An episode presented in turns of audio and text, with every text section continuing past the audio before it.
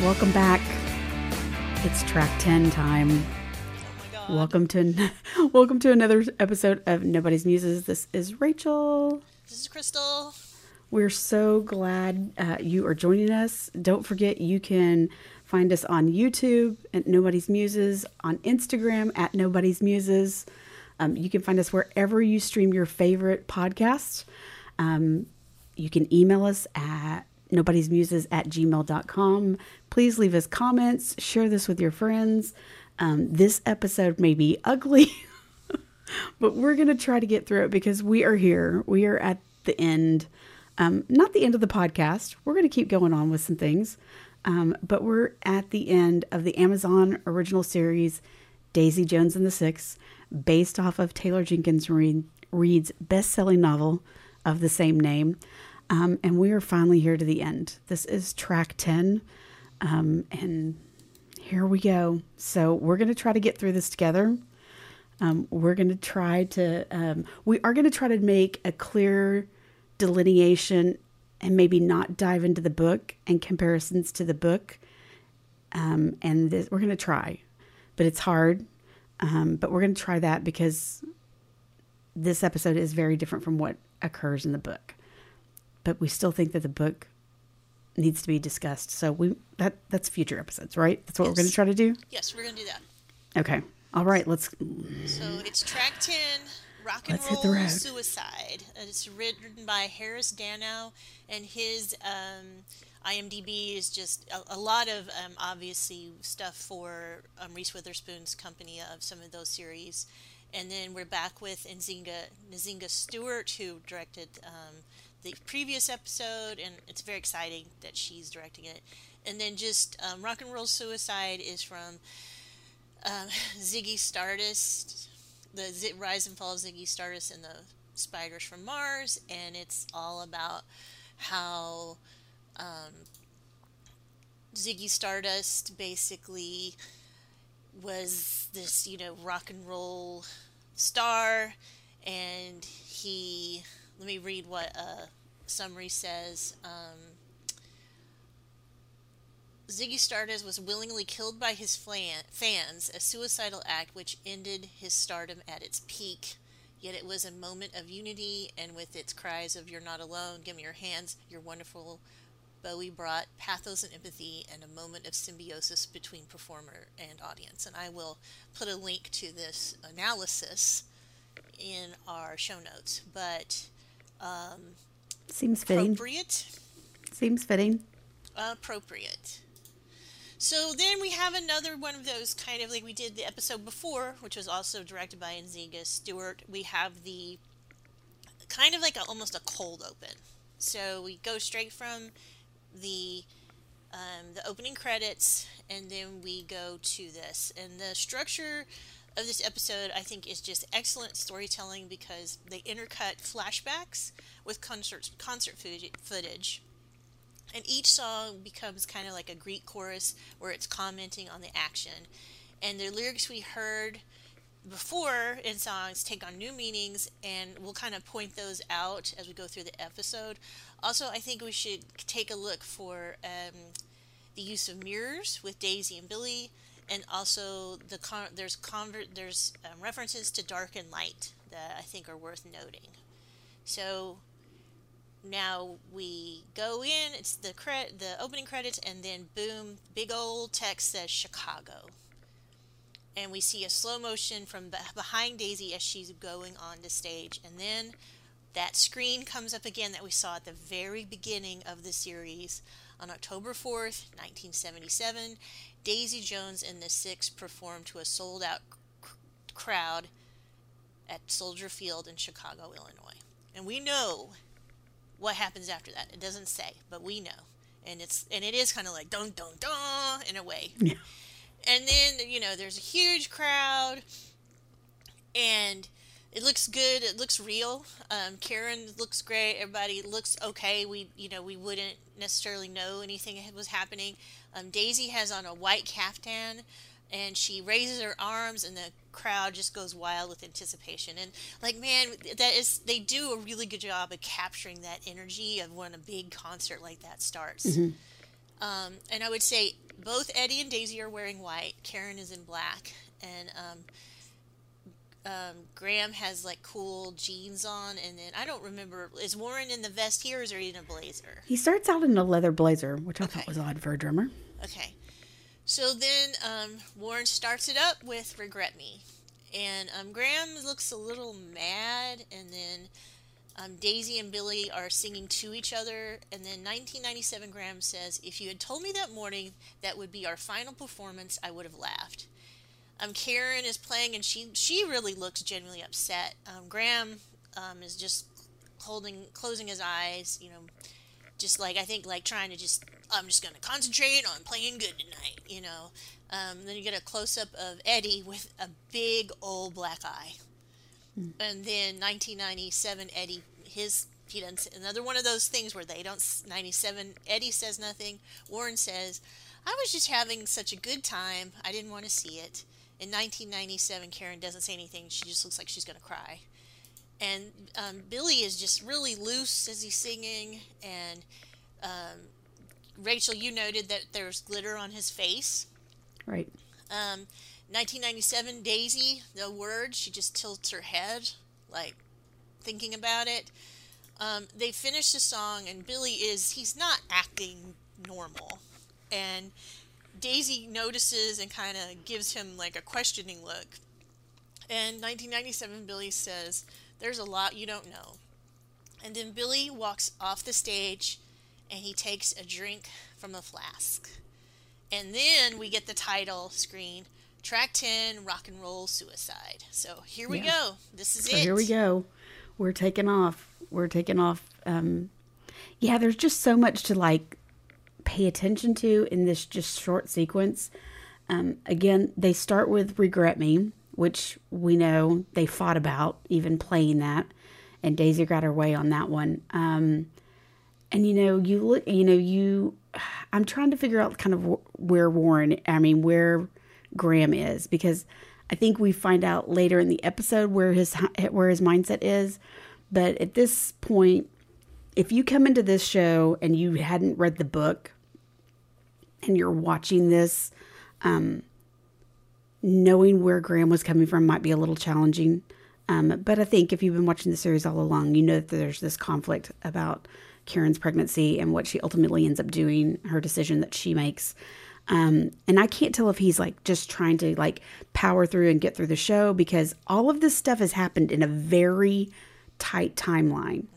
Um, we've gone from playing the home show in Pittsburgh and them flying out in the morning to go to Chicago and then being in Chicago. So it's a super tight timeline. And we know that Karen goes to the clinic while she's in Pittsburgh um, and is on this plane and off to Chicago and ready to play again um, in the evening. So it's, you know, I- I don't know if Graham's just like, I'm trying to power through this and get through this, and then we'll deal and we'll talk and I'll figure out what's wrong with her. Because he doesn't know that she's, at this point, well, yeah, at this point, she he doesn't know that she's done anything yet. Yeah, he does. We don't Does he? know that he knows. we don't know that he knows. Okay. Um, but again, is it just he's powering through it and trying to get through it, and then I'll deal with the emotions. I'll talk to her. We'll figure this out. We'll fix it. Um, or if he's just pissed and he's just done, and he's just trying to get through it. I think at the end of you know at the end of this scene where we see Billy walking off stage, and him having a flask, I, you know, it's very it's, it's a pretty heavy it's a pretty heavy foreshadowing about what's about to play out Yeah. because something has sent him to the point where he is starting to drink again Yeah. Yeah. um, and so that's really you know i don't know what it is like to break sobriety so i don't know what that feeling is but i, I was really curious about how he was feeling physically not only you know, emotionally and mentally but also like how was he feeling physically like how was his body reacting to the alcohol that had not been in his system for a very long time at this point not not super long because that was one thing that that we that I took a step back and researched and was like trying to figure out the timeline. Um, so he hasn't been sober sober for a super long time, maybe like a year and a half. Um, but he got out of rehab 75 and this is 77. So, you know, he's been he's been sober for a couple years, but I'm curious about the physical reaction. But, you know, that's just kind of a thing that just sparked my interest as, as I was watching this scene. But yeah, we break into um, we are ready to start the episode Rock and Roll Suicide. Um, and we're ready to take off. So we go back 10 hours and we go to 10, 11, what they said was 11:54 a.m. So basically, we're getting where the last episode ended. They flew in from Chicago that morning. Now they're or flew in from Pittsburgh into Chicago, and now they're in Chicago and they're they're hanging out in the um, lobby trying to get checked in and everything. And you know, Julia is tugging on mommy, mommy, mommy, and Camila looks really upset, um, teary eyed, and she just kind of passes over Julia to their nanny. And you know billy's inquiring with her is everything all right? And she just looks at me she says i don't know billy. Is it? Um, billy doesn't understand where this is coming from but again we know we know at the end of the the last episode camila saw everything that was going on at the house in pittsburgh between daisy and billy and so she's aware of this she's not said anything to him but she is her, her mind is racing about all the things that could potentially be going on between the two of them. But um, Rod stops and interrupts them and hands them their room key, reminds them sound checks at four.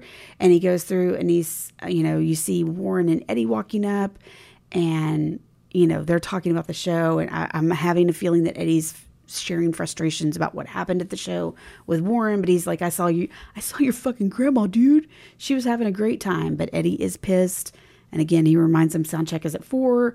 Karen and Graham walk up together. Seems like everything's okay. They're chatting. Um, reminds them that again, sound check is at four, not at 405. And they're like, okay, four fifteen, okay. Um, and then we see coming from far behind, we see Daisy walking up and um, coming to get her key. And Rod says, So, what do you think? Is today going to be the day that you don't lose your keys? And Daisy just looks at him and says, I want you to think about how boring your life would be without me, Rod. Um, and he said, Sound checks at three. And he turns around and walks off. And she says something about, I know about Daisy Standard Time, which I don't know if you have anybody in your family, but there are members of my family where you have to tell them, you have to set Daisy Standard Time for them because they're never on time. Um, but she turns around and Simone is there. Um, and they greet each other. They're so excited to see each other. She's been gigging in Chicago. Daisy thanks her for coming. Um, everything seems good. And then they decide to go get something to eat. So they head off to a restaurant and they're just sitting and chatting. Um, Daisy makes some comment about it's just like the old days, two chicks playing rock and roll, and Simone laughs and points out, but this time it's going to be in front of 50,000 people.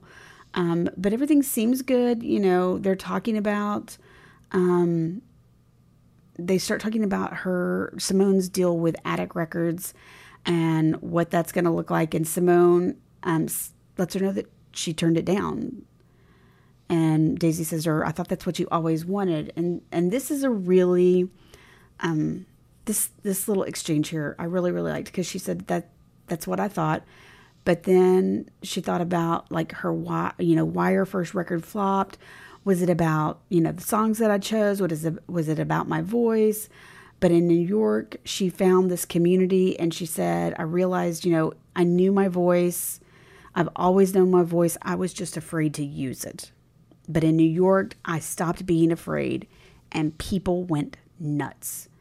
They are saying um, no to, th- and then they kind of have this conversation. And Daisy said, you know, or Simone said ultimately says something along the lines of they were saying no to the things that mattered, like family, like friends. And Daisy just kind of looks at her and says, Oh, you turned down a record deal for love, you sentimental bitch. But again, we're circling around and not really saying what we know to be true. Um, and you know that would be one thing if the if this series was made in the 70s where we couldn't say things like that. We would say people were roommates and stuff like that. But it's a 19 you know it's 2023 yes. i again we go I back to why can't we just like she can't say yeah. They wanted Name what me it to is. break up with bernie. Yeah. They wanted me to and... hide that i was gay. Like i don't understand this choice in the show And I'm like, okay, well, may, you know, I can see even if it's like, well, maybe they want it to be more broad a- audience, but there's nudity and there's lots of cussing, so like, what's why?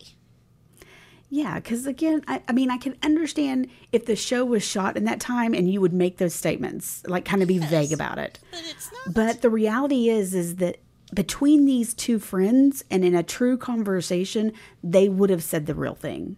And so we're shooting this in 2021, 22, 2020, whatever. We're shooting it in modern times.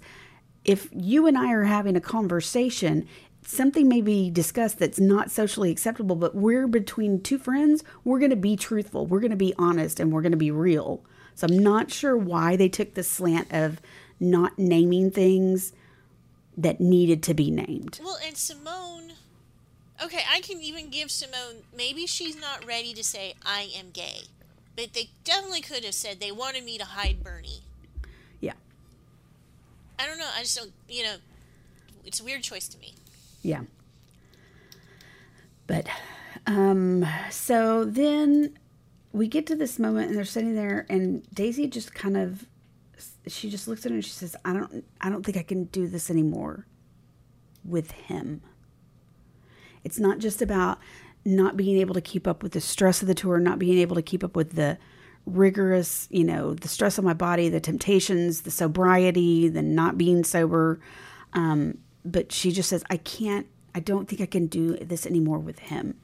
And Simone says to her, as a good friend should say, if it hurts you this much, then maybe you shouldn't. And that to me is what a good friend would have said. You know, it's not buck up, keep trying. You really wanted this. You know, you just need to fight through it. No, it's like you know what this is doing to your friend. It's destroying you.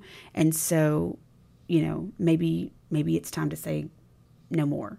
But we cut back, and this is I think one of the great things about this episode is that we're we're bouncing back and forth between that morning and the show, and that morning and the show. And so we bounce back to the concert, and um, Billy is singing "Kill You to Try."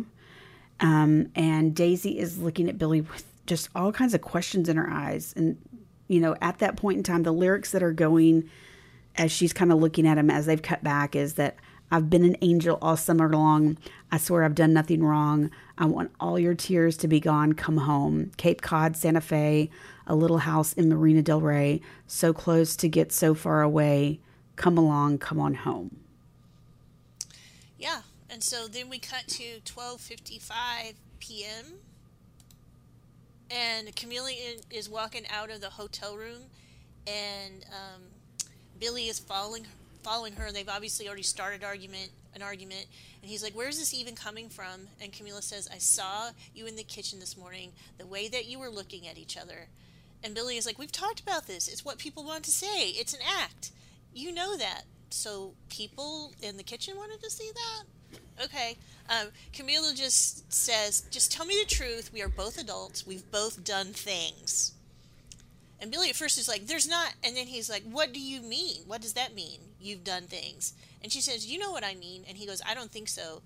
And then Camila um, switches back to "Cam- how long has it has it been going on? And Billy yells, "There's nothing going on." And then Billy admits, all right, I kissed her once, ages ago, for like a second, but that's it. I swear to God, it meant nothing. Camila says, tell me you don't love her. You can't even say it, can you? And There's a pause right. there. Yeah. And then Daisy walks up, and it's like, oh, it's so. And then Camila says, I'm done here. And Billy then Daisy, Billy looks at Daisy and he's like, She thinks we're having an affair. She thinks I'm in love with you. And Daisy says, So what did you say? And Billy says, I told her the truth that nothing happened and nothing ever will. And then you see Daisy with just a tear going down her face. Yeah. Oh my God. Yeah. The, the the point in which she says, you know, tell me you know, tell me you don't tell me you don't love her. And then there is a really long pause because she's giving him this opportunity to say, I don't love her. Yeah. And she's like, You can't even say it. Right. You can't even say it. he because we've known this is this is a person the more the more we talk about this episode the more it is actually a lot about kind of what sobriety really means and how we the lies we tell the lies we all tell ourselves but especially addicts tell themselves because billy says i didn't do anything nothing happened so that's that's as good as not loving her like you know what i'm saying you know Yeah. Yeah, Because because, if nothing actually- oh, happened, yes. then I obviously, I obviously don't love her because I didn't sleep with her. So obviously, I can justify and say, "Oh, I don't love her," mm-hmm. but I'm not going to say it because in reality, he can't say it to himself. He can't say it to anybody else because he. I don't know if it he does love her or if he doesn't know if he doesn't love her. that's what i think He doesn't know. He doesn't know if he truly loves her or if it's that he cannot decide if he loves her or not. I think he's very conflicted. I think he he can. There's a part of him that Daisy sees that no one else sees, and then but just to be so cruel. Whenever Billy, whenever Daisy asks, "And what did you say?" and he says, "I told her nothing happened and nothing ever will." When he knows just a few hours before Daisy said we should be together. Yeah. And this isn't the first time that he's been cruel to her in that way. Where he's giving her he's given her glimmers of hope mm-hmm. to think that something could happen and then in the next step he's making it very clear that nothing is ever going to happen. When we don't honestly when he doesn't believe it himself and neither does Daisy. Yeah. So then we cut back to the concert. Daisy is a little bit off stage, kind of behind an amp, and she is taking a bump of coke.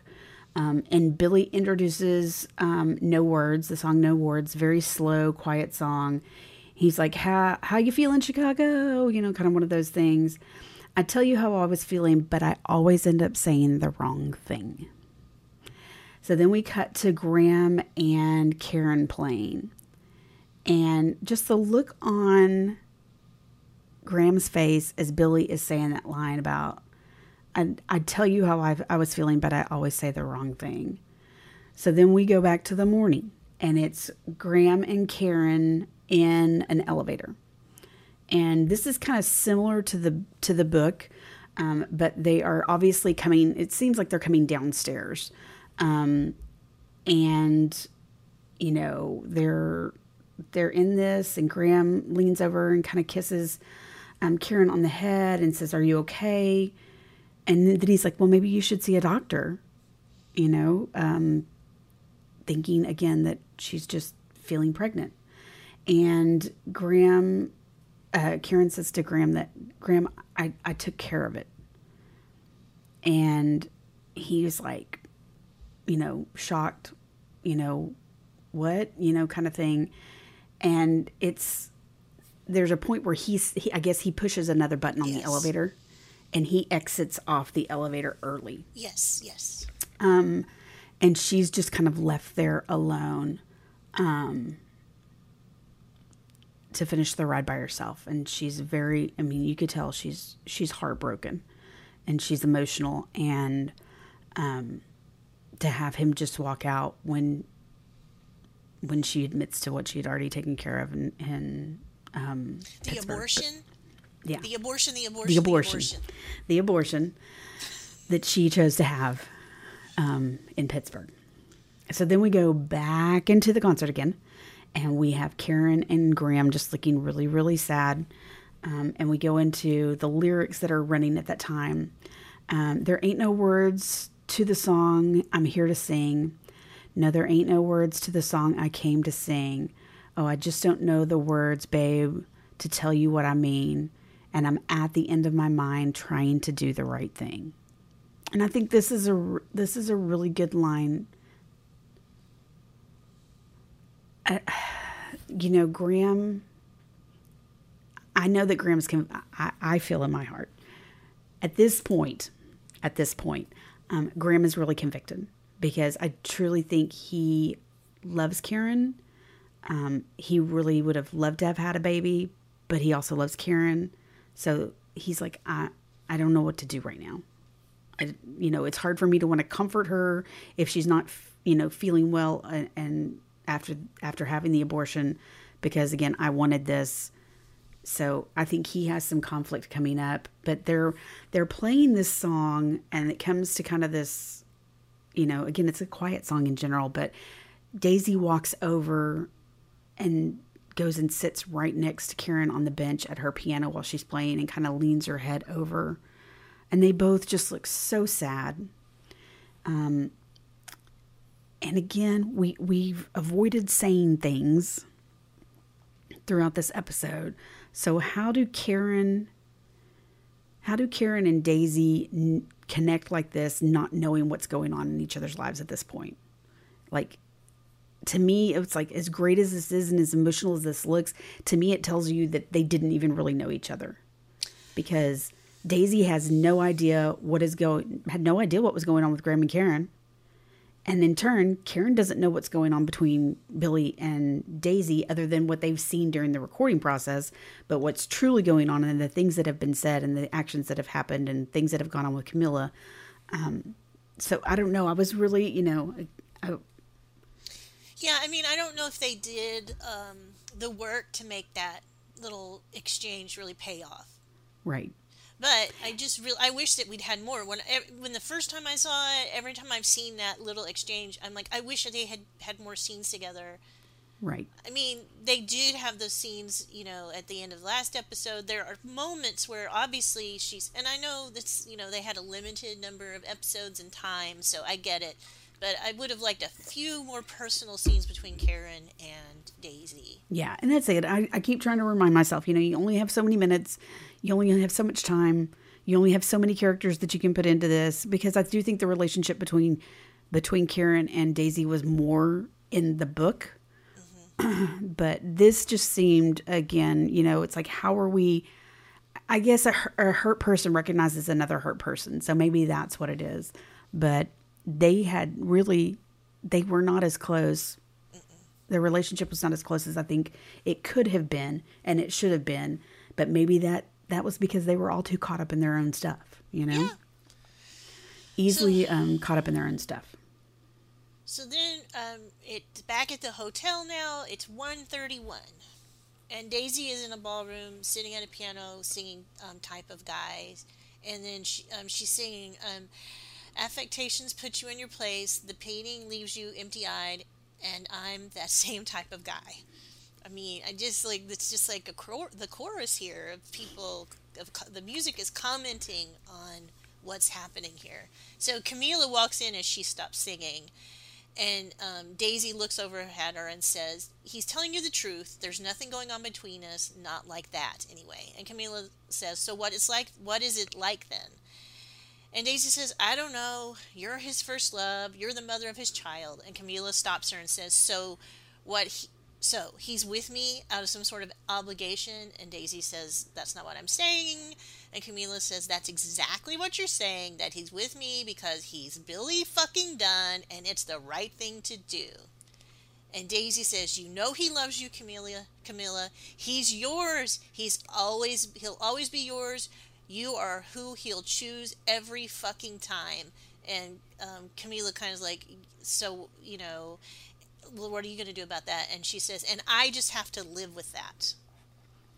And then Camila says, you two are so much alike, you think that you are these two lost souls that are just fumbling their way through the dark, but you deserve each other. And in this scene, Daisy is wearing, like, she's been wearing dark colors. And Da- Daisy, you know, and she's very covered up. Like, she usually, like, does wear a coat, but then she's, like, you know, got barely anything on underneath. And this time, she's kind of got a shirt that's up high. And mm. she is, where she's sitting, there's a big curtain behind her, and she's dark. And then mm-hmm. on the other side, you got Camila. Camila's like in this cream colored, beautiful kind of coat. And then it's that, that that side of the ballroom is very light. And I mean, the contrast just in the way they, they look. Daisy is the dark and Camila is the light. You know, it's pretty obvious what they're talking about here. And she, and I do wonder, and I want to wanted to ask you, like, what does Camila mean when she says? Because there's this big pause, and she's, you know, when she says, "You are these two lost souls that are just fumbling their way through the dark and then but and then she just stops and i think she was going to say something else and then she just goes "Mm, you deserve each other Yeah, that pause is that pause said a lot. I'm not, I can't say that I 100% know what Camila was going to say, but that pause says a lot because she took the time to really think through what she was about to say, even though it was, I mean, it wasn't a huge pause, but it was still enough to give her a point in time to think. And then she was just, and then I think it was just a moment of just like, I'm done. I'm just done having this conversation with you. This is getting us nowhere. You deserve each other. Yeah, I mean, I think you know my take was kind of also that um, Daisy and Billy are these two people who really define themselves by being I'm so tortured, Mm-hmm. And and Camila, you know what? We don't know Camila what pain she suffered. We know she's pa- suffered some obvious pain because of Billy, but somehow she's this person who who works to fix things, works to be positive and not destroy herself. Mm-hmm. So Yeah, I'd be curious to know what that pause, what she, what she initially, and I mean, uh, What she you was know, if you go say. through, a, huh? what like what was she gonna say? Like, what was she to say? Yeah. And you know, these scenes in the book, um, again, kind of things play out very differently from the book to the show. Um, but both are independently very, very powerful in the way they finish telling the story. Um, and they both, I, I enjoyed them both. Um, but yeah, I'm curious as to what what she might have said there. So, you know, at this point, Daisy's in this ballroom, Camila's in this ballroom, and we come back to Billy, who's sitting in their hotel suite, and he's playing his guitar, and he just picks it up and smashes it over the table. And about that time, um, the, there's a knock at the door, and Billy kind of rushes frantically over there, thinking maybe it was Camilla who came back. Um, and then he figured out that it was that it was Eddie, and he was highly disappointed. Um, and I think there were some f bombs dropped, but it was just Eddie. And Eddie comes in and looks around the suite and sees this broken album and or this broken guitar and says, "Geez, man, what the fuck happened?" Um, and he was like, "What do you want?" You know, kind of thing. And he he makes this comment about, "Well, I I wanted to tell you myself. I wanted to do this like a man."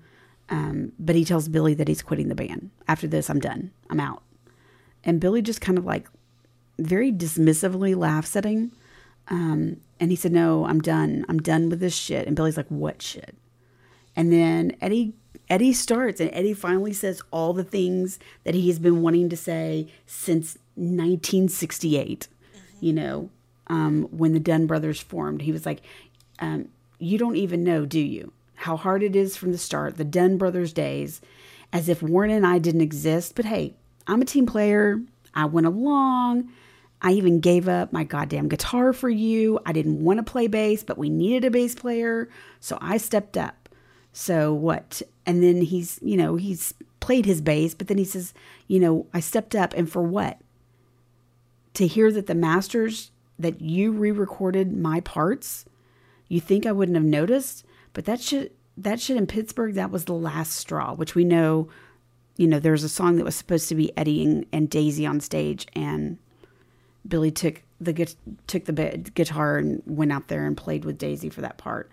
Um, you know, you would that was the last straw. The moment that I had that one moment on stage, and you took that from me in my in our hometown show. My grandmother was at that show. You piece of shit. When the tour ends, I am out. And so Billy says, "I think you feel slighted." You need to feel slighted. Otherwise, you're going to have to deliver. And you can't deliver.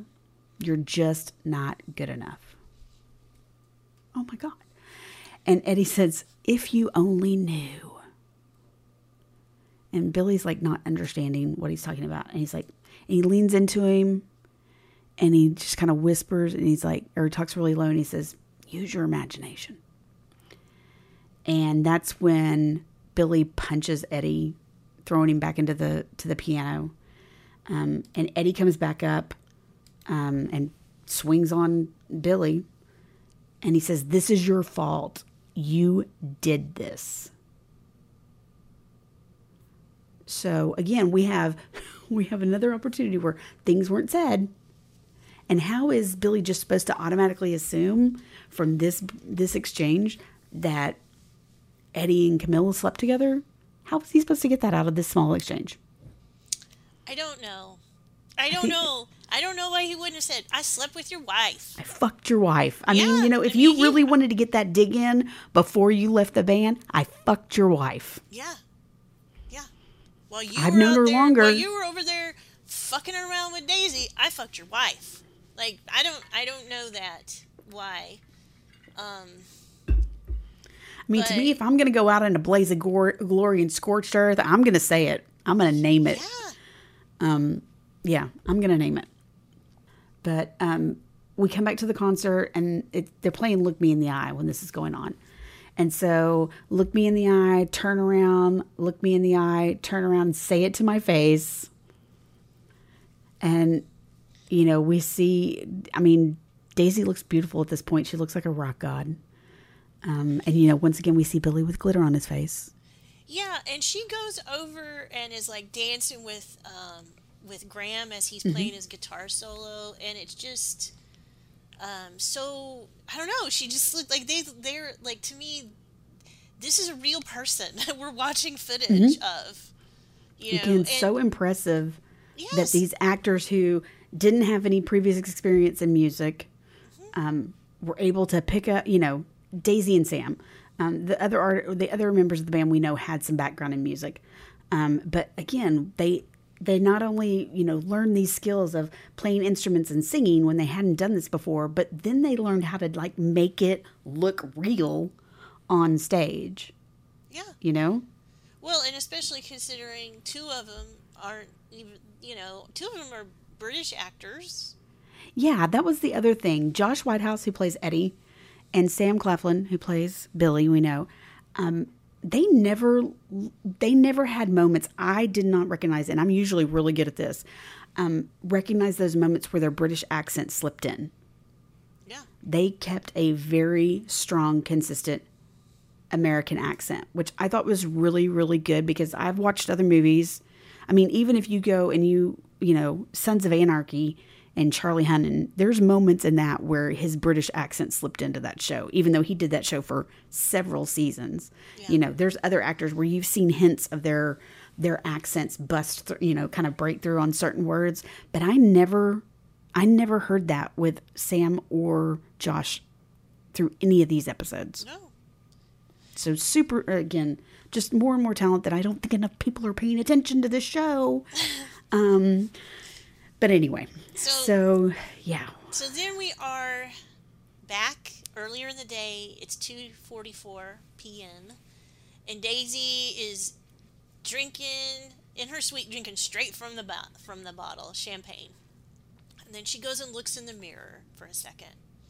Then she comes back to go get some more drugs. And, and she's fumbling through her purse, and then she sees the letter from her mom, and she decides to open it. Um, and it's photos of her as a child, and it's a photo of her with her mom in a red outfit, and they're matching. And then her kind of looking sad, kind of sitting with her hand under her chin on the piano, and then um, smiling in um, a school pic. And so she decides she's going to call her mom. So she does a line of coke, dials her mom, and then uses you know, the photos to cut the line. yeah, uses the photos, and then she's like, you know, her mom's like, "Is that really you?" And she's like, "Yeah." And then they have this conversation. She says something about, "Oh, Malibu Mondays. I'm surprised you were able to, you know, find outfits that matched." And her mom was like, "Oh, and they had to be red for our hair." And um, Daisy, mom, you know, Daisy's like, "Why'd you call?" And her her mom says, "I wanted to hear your voice." Or she's like, "Why'd you send me these pictures?" And Daisy, mom, Daisy's mom says, "I wanted to hear your voice. I missed you." But then she says, "You're making up all these stories, telling everyone you're an orphan. You're not an orphan. You se- you're sel- you selfish little shit. I'm your mother. How about a little credit for once?" And then Daisy says, "You know, mom, sometimes." I think there are a million strangers out there who loved me more than you ever did. Daisy's mom says, Well, maybe, but they don't really know you, do they? And then Daisy says, Next time you want to hear my voice, try the fucking radio. And then we go to the where the, and then we cut back to the concert. So I mean, wow. Can you imagine your mom talking to you like that? Like from first part, the whole part of the pictures and the matching outfits, and it's like I read that as for her, for her, Daisy's mom, motherhood is performative. Daisy was an accessory. Yes, this is a thing that I, and I mean, I've had friends who I feel like they have had that kind of relationship with their parent. This is an accessory. This makes me look like society wants me to look. So this is simply an accessory that I carry around with me, just like I carry around a handbag or put on a bracelet or a necklace. My child is my accessory because it makes me look mm-hmm. like And then- society expects me to look. And then to say, well, maybe, but they don't really know you. So basically, she's saying, if they really knew you like I do, they wouldn't. They wouldn't love you. They wouldn't love you. They wouldn't like you. They wouldn't consider you a friend. Yeah. Basically. And I think this is an interesting choice because in the book, she, her her relationship with her parents is cold. Like she, you know, Nikki meets they, you know, she introduces them to Nikki, like, and the father is present in some way.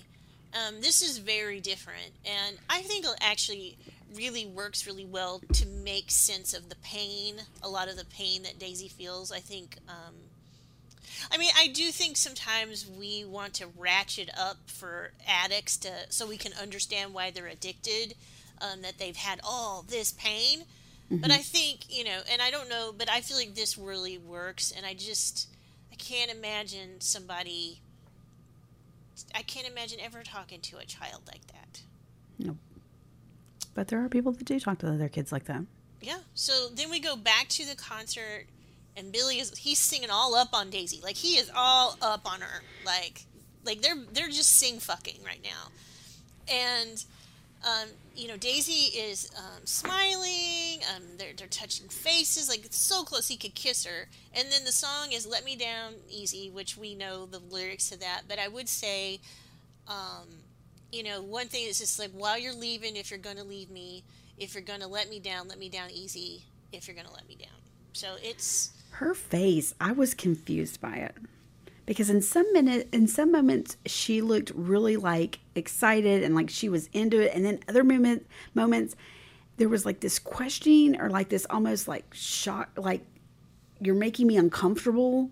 Well, I think as we move forward into the episode, we're going to know why she she has Right. this conflicted look on her face. Yeah, she looks super uncomfortable with the closeness in some spots. Yeah, absolutely. I think. So we cut to remember sound check was at four o'clock. Rod reminded everybody sound check was at four o'clock, and we know that it is three thirty. And Graham and Karen are at in the stands at Soldier Field. And again, this light and dark. Karen's in dark, Graham is in lighter colors, and they're sitting in the stadium in the stands at Soldier Field, um, while getting ready to, you know, the techs are still setting stuff up. And Karen comes up to him, and again, you can see the pain in her face, and I, I question, you know, okay, so we flew into Chicago that morning. Sound check is at at you know four o'clock, and we have had an abortion the day before. No, we've had abortion that morning. Do you think it was that morning before they flew out? yes, yes, because Oh yeah, because because, the reason Camila was out, the Okay. reason Camila was out and wasn't in the kitchen with Billy and, in Daisy the was morning because was she was, she was taking Karen. Karen. Like, Yeah, you're right. Some, So- this is so some crazy we're- shit here. so we're you know we're at you know most likely eight or nine in the morning having this procedure done, and now it is. 3:30 in the afternoon and we are up walking around and doing our thing. And sometimes yes, we have to bucket up and do things. I cannot speak from personal experience on this. I just know people that have gone through this before, and I don't think it's realistic to think that somebody's going to be up at three three thirty in the afternoon walking around. But again, if you got a job to do, I mean, women do it. you're right. We there's a lot of times where we just have to buck it up and and get shit done because we don't have any other options. But yes, I Um, felt like it was a little unrealistic because just from what I know of people who've gone through that procedure, it is, it's not just boom, Yeah. feeling great. But Karen Karen walks up. Graham's sitting down already. Karen walks up and she, she says, and Karen says, "I tried to tell you, and you didn't want to hear." He t- she tried to tell him that this is not what she wanted, mm-hmm. and Graham was just like, "I could have I could have come with you, I could have held your hand." And, and Karen says, "Do you think that that would have helped with that look on your face? You think that that would have made things easier?" Graham says relationships aren't supposed to be easy, they're supposed to be honest. And Karen decides to walk away and Graham says and this line I think this was this was the final nail in the coffin. And Graham says, "You're going to be alone, you know that, right? Yeah. He is hurt. I get it. He is hurt and he is lashing out with whatever he can to make her hurt as bad as he is hurting. But he thinks he thinks that she's not hurting as bad as he is, but she is. But he is trying to make her hurt just as bad as him when she says that line. You're going to be alone forever. You know that, right? I mean, that is like that is again the final nail. I mean, I don't think you could have said anything I don't know for me personally you could have said anything more painful to her or more pain I I don't know that you could have said anything worse. Yeah, I don't. I mean, I thought it was. I thought this actually showed more of the Graham that's in the book, who Mm-hmm. really does not handle it well. Right. So Yeah, but god dang, that line was just like that's mean. It was but it's very also mean. kind of mm, this idea of if you're a woman and you want to have a career, then you don't get to have love. Mm-hmm. And or you're not as good as other women or worthy a, as yeah. other women because you are choosing to not have children, yeah.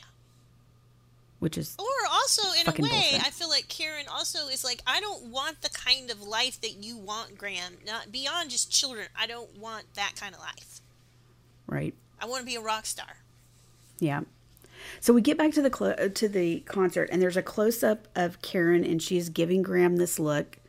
And again, now we see this, and we're like, okay, these looks. You know, he has he has delivered this line to her.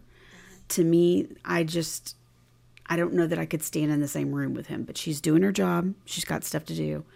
Um, but we see them giving each other this look, and then Billy and Daisy are continuing to, you know, go through this um, and now they're playing more fun to miss and Right. so they've they've changed up songs but they're playing more fun to miss um and again he is just like flirting on, on her so hard and she just looks super uncomfortable at points of this. Like she's questioning like if this is authentic like what's going on with him. She doesn't know what's going on with him. None of us know what's going on with him yet. But she's like i don't you know you can tell she's like i don't know if this is legitimate if he you know what's going on. I, he's making me uncomfortable by being this close. He's being so open with his flirting in front of 50,000 people. And it's just making her like she's having a moment where she's like okay this is this is this is not good But, and then I think, so, you know, we've had this big blow up between Graham and Karen, and then the lyrics are for more that, that we hear of um, more fun to miss is last time I hit a lick was when I heard the church bells chiming. You'd be just as fun as a jammed up gun. Another shot. It's just the wrong place and time. More fun to miss than to be with. Wow. I mean, so I feel like we we're we you know, what this song was about Daisy. Now it's like it could very well be Graham singing this song because he, you know, the what he's saying. But it's also, you know, so then we go back to. Um, oh wait, well I'll say one other thing on that. Um, I thought Daisy looks a little like. I think she's conflicted because she doesn't understand what we. She doesn't quite understand what's going on, or Right, she know- doesn't. She she doesn't know how to respond, but also like she is incredibly attracted to this person. So every time he comes up on her, every time he touches her, It gives her I'm hope. it sends this, for sure, just thrill of electricity through her of like, oh wow, you know. I mean, he he, you know, as we move forward, we'll see all the things that have happened before this. So we'll keep moving forward. So it's 4:13 p.m. now. So he has Sound check was at four. He Sound is check in like a hotel bar, and there's like an old timey, even oh, that it's even an old timey phone booth for the '70s. Like it's a wooden one, you know. Like I'm sure they're like, oh, let's put this cool retro phone booth in our bar. And then um, he's trying to call Camila, and he leave. You know, he's like, he first he's trying to find her and asking people, have they talked to her? Do they know where she is? And then finally he just leaves a message like on the they have like a message service at the you know it's, it's recorded and he says if there's if there's any part of you that loves me i let's i want to make it right please come to the show tonight i love you and i need my girls If there is then- any part of you that you want to make this work, yeah Oh. and and then um, there's some dudes knocking on the thing and being he's like i just got in here. He's very loud. And then he calls teddy. And Teddy's in a session, but he comes out to see, talk to Billy, and this is just so sad. Because Billy wants to say some things, but it's also like, I don't want to disappoint Dad. And, you know, Teddy, you know, you know, it's kind of, and Bill- Billy's like, oh, I just wanted to see if you're taking your medicine and stuff. And Teddy's like, is that really why you called me? And, and then Billy was like, "Oh yeah," and he's like, uh, "I love you, Teddy." And then he they let you know they hang up. And then the dude who's knocking on the phone booth booth knocks again, you know, and and then Billy comes out and he realizes it's oh it's the famous Billy Dunne and he's like, "Oh man, I'm sorry. Let me buy you a drink." And so he asks for two, I think, whiskeys yep, Jack. and Jack. um and he and Billy takes it and the bartender kind of even looks at Billy yeah. like and I'm like would, would they know because well, we because Billy know. has tears coming down his oh yeah face yeah and he as he's at, coming out. and Billy's like uh so he looks at him Billy looks bereft and Billy takes that drink and just knocks it back. And then we're at um as this is declining, he's declining. We're back, and Daisy is in her room, and she's. I mean, it's it's not. It's reminiscent of whenever the night she OD'd with mm-hmm. Nikki, and yeah. she's blast. You know, there, it, there's punk rock music blasting. It's the band Saints, and the song is "The Perfect Day," and the line is "Ain't nothing has changed at all." and so she's just knocking back, drinking straight from the bottle. Nothing looks.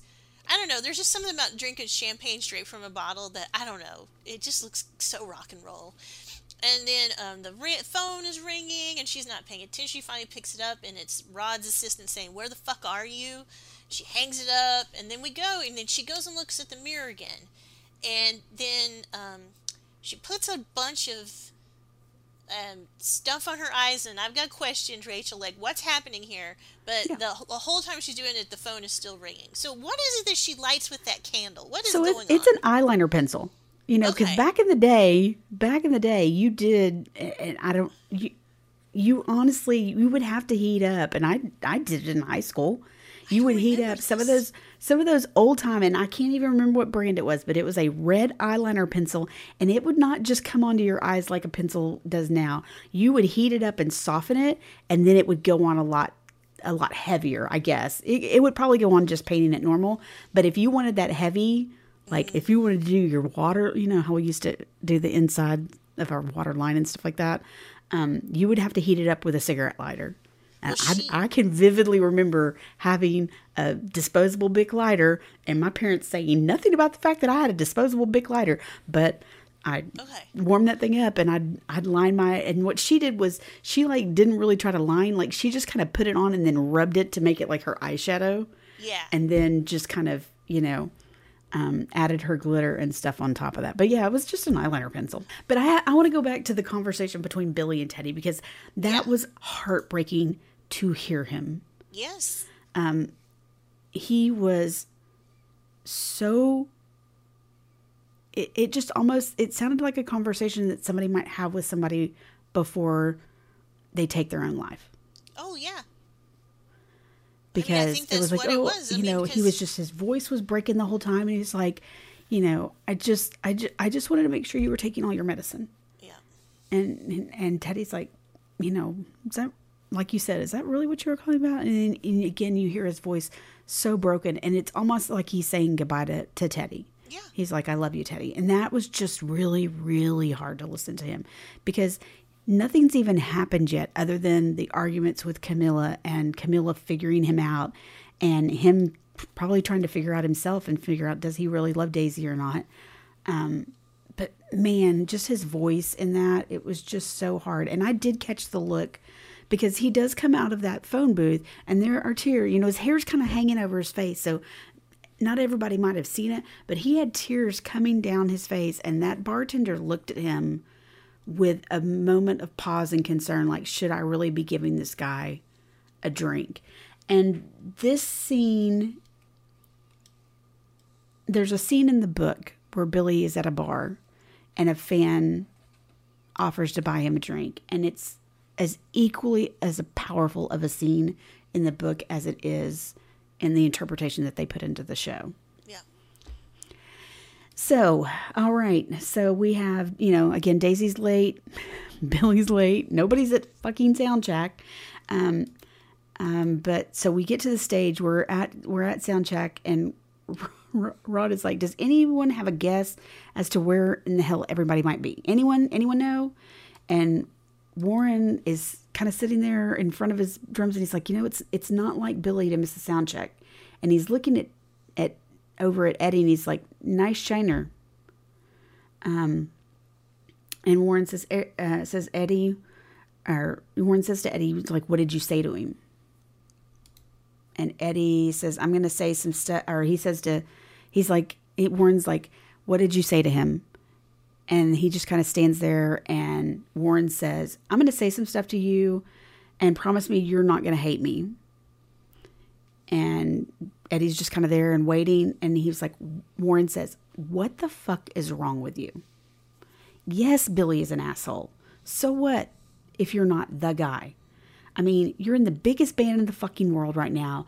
You get to fly around in pli- private jets. You sleep on $100 bills. We get to play songs that millions of people listen to and love. And that's not enough for you? We are the luckiest motherfuckers in the world.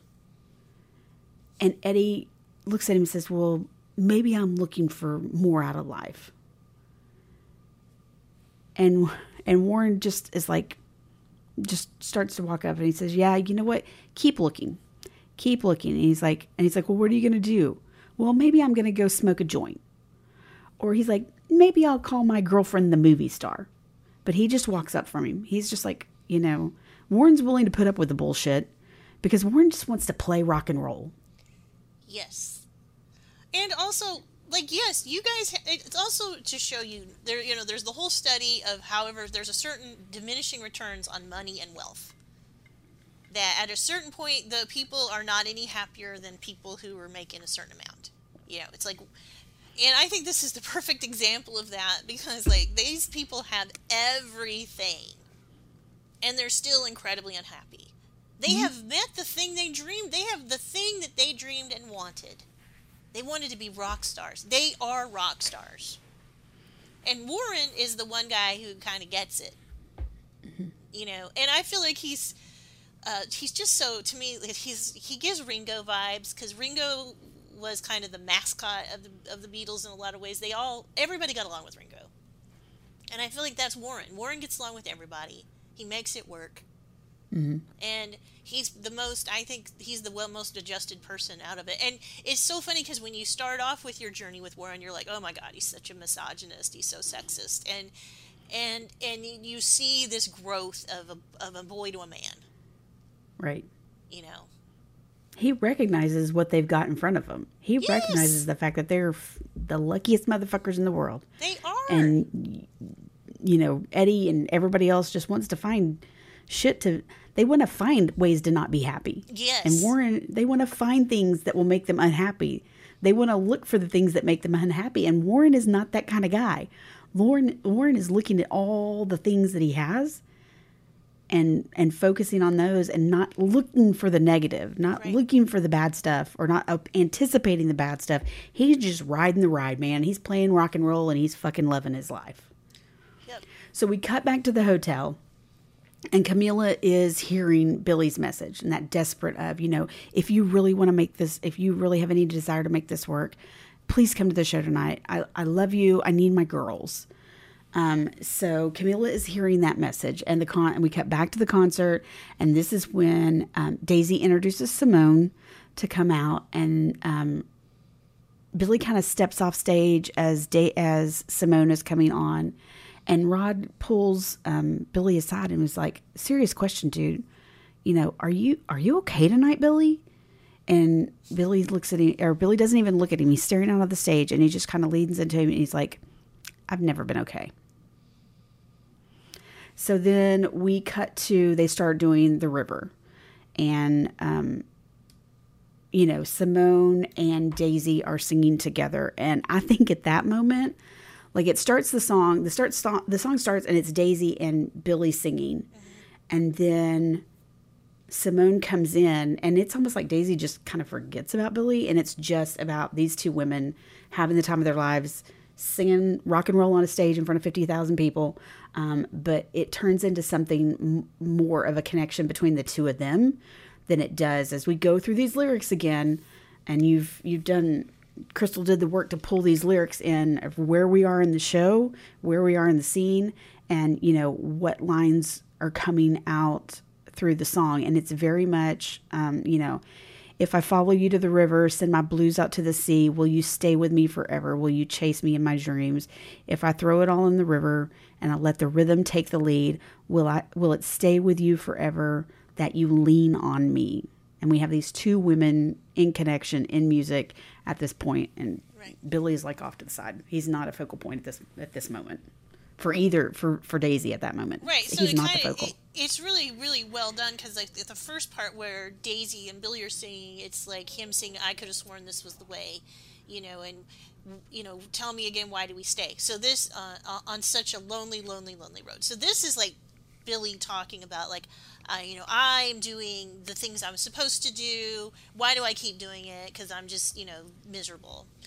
And then it switches to the parts, and then when Simone starts singing, it becomes more about Daisy and Simone. It's just really cool. Mm-hmm. Good like you can read, it's, you can interpret the music many ways. Yeah. That's a good point. I'm glad you brought that back because, yeah, you, you do see this, you know, and I mentioned the connection between the two of them at the beginning, but then Yeah, once then she she and Simone start singing, she's off, and that's that's her focus at that point is that relationship. So then we go back, and it is 8:33 p.m. Can you imagine? And Rod is just looking so tense, and um, Billy comes up to him, like gives him a hug, and is like, "Um, sorry, I'm late." And he's like, Sh- um, "She's not here, is she, Camila?" And Rod's like, "No, she's not here." And Billy looks so crushed, and he goes into the bathroom, and then he looks in the mirror, and then he pulls out a flask and takes a big old drink. So at 4:15, 4:30, he was taking his first drink. And now by 8:30, he has He's a had time to buy a flask and fill it. yes. I'm like, "Okay, all right. Let's get down." More. And um and then Daisy walks backstage while Billy's in the bathroom. Daisy walks in and Simone and Warren are talking cuz Warren, you know, Warren gets along with everybody. And she rolls over to Simone and um she's she she obviously is high. The way she walks over and then gives Simone this big forehead kiss and um you know, and she like all of these things Simone notices. And um, you know she notices the he- makeup and everything. And daisy and then rod is there and daisy goes you look scared rod and he and she goes and you should be. And he's like okay. And then um, daisy turns around and she's like um, takes a swig of champagne and she turns around and then there's billy is looking at her and she says what? You don't like my eye makeup? And then he just grabs her and kisses her. And Daisy pulls back and stops him, and she's like, "You're drinking again." and he just like gives her this flirty look as he walks off, and it is so flirty. It, it is. It is a. Um. It is a panty melter. Oh. And At least for me.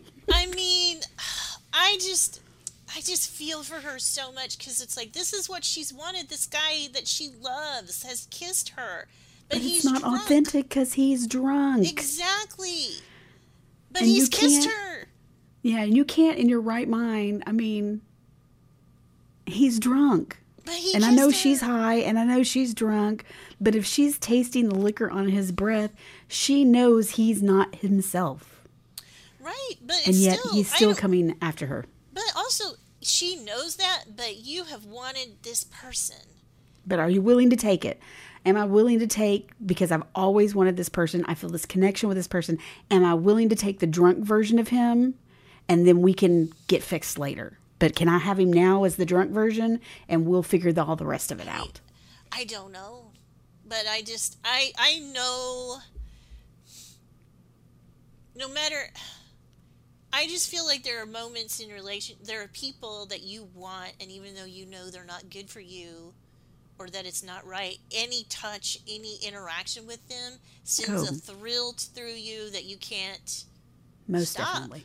Most definitely. I and I think you and I, I mean, I think any woman that's ever been in relationships has had, no matter how happily married they are now and, you know, where they are in their points in their lives, there is someone in their past that they were willing at a younger age, at a younger age, were willing to put up with the toxic version of that person because they did do that for you.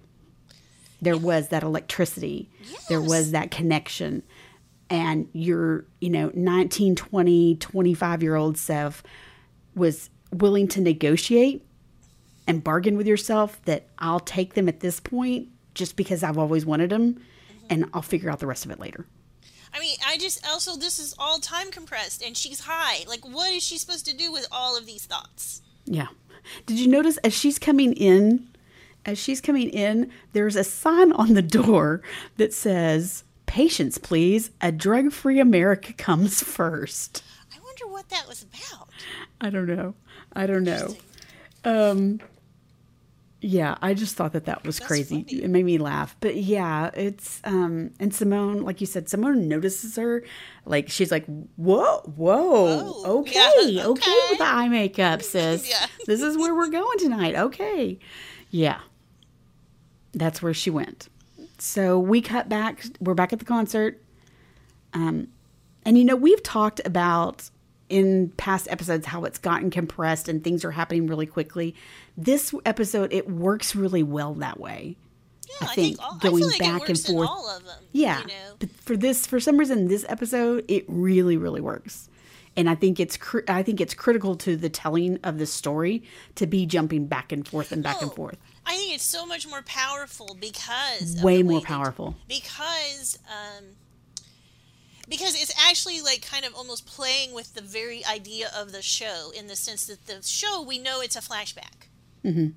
So now it's like the flashbacks are just closer and closer together. Yeah, the flashbacks within the flashbacks, you know? Yes. And so I do think the the episode would not have been as powerful if they had started that morning and just ran through the No. day, straight forward to that evening. No. It's so much more by going back and forth and back and forth. Um, and like you said, compressing it down even tighter and tighter until we get to real time, as Yeah. in 1977. But we go back onto the con- uh, to the concert, and Billy's at the point we're probably winding the show down. Billy's making intros. He's introducing, you know, Grant. He's introducing Karen, and he's introducing Graham and Warren, and you know, saying, you know, saying all kinds of things about him before he introduces them. Um, and he gets to Eddie, and he's just like, on base, it's Eddie Roundtree. And that's it. And then he goes, you know what? Let's try that again. And he goes through this whole, you know, ace on the base, whatever he says, you know. Um, and he's like, Eddie, Demetrius, Roundtree. And the crowd goes wild. And he walks back over there like he's going to hug him. And um, Eddie says, I love you, brother. And Billy gets in really close and says, Go fuck yourself. You done.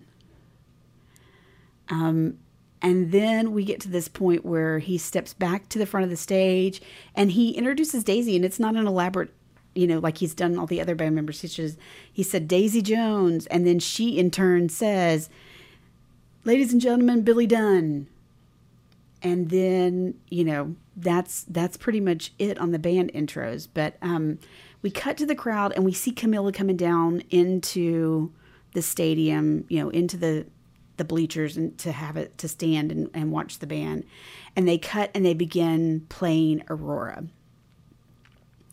And she's got tears in her eyes, and we're seeing flashbacks of Daisy or of, of Camilla and Billy from their younger years. And we've got the lyrics You found me in the flames, the daylight of the change. Baby, all that stuff is done. You're my morning sun.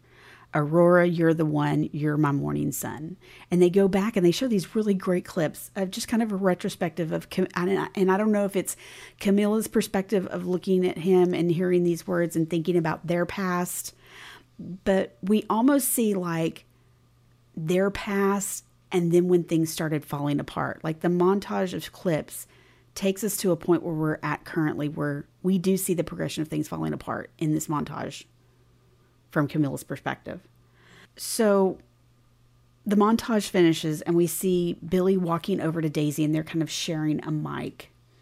Um, but again, this montage it just kind of it goes back from the very beginning and it's like it's super powerful because again we see like everything from the beginning of the meeting to you know Filthy McNasty's and um, you know we see Camila using her camera and we we see her crying when they cut to to current concert footage of her.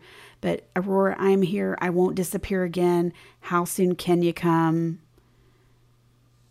And again, we see the excitement of how it all started out and how they were young and and just so hopeful about this rock and roll life.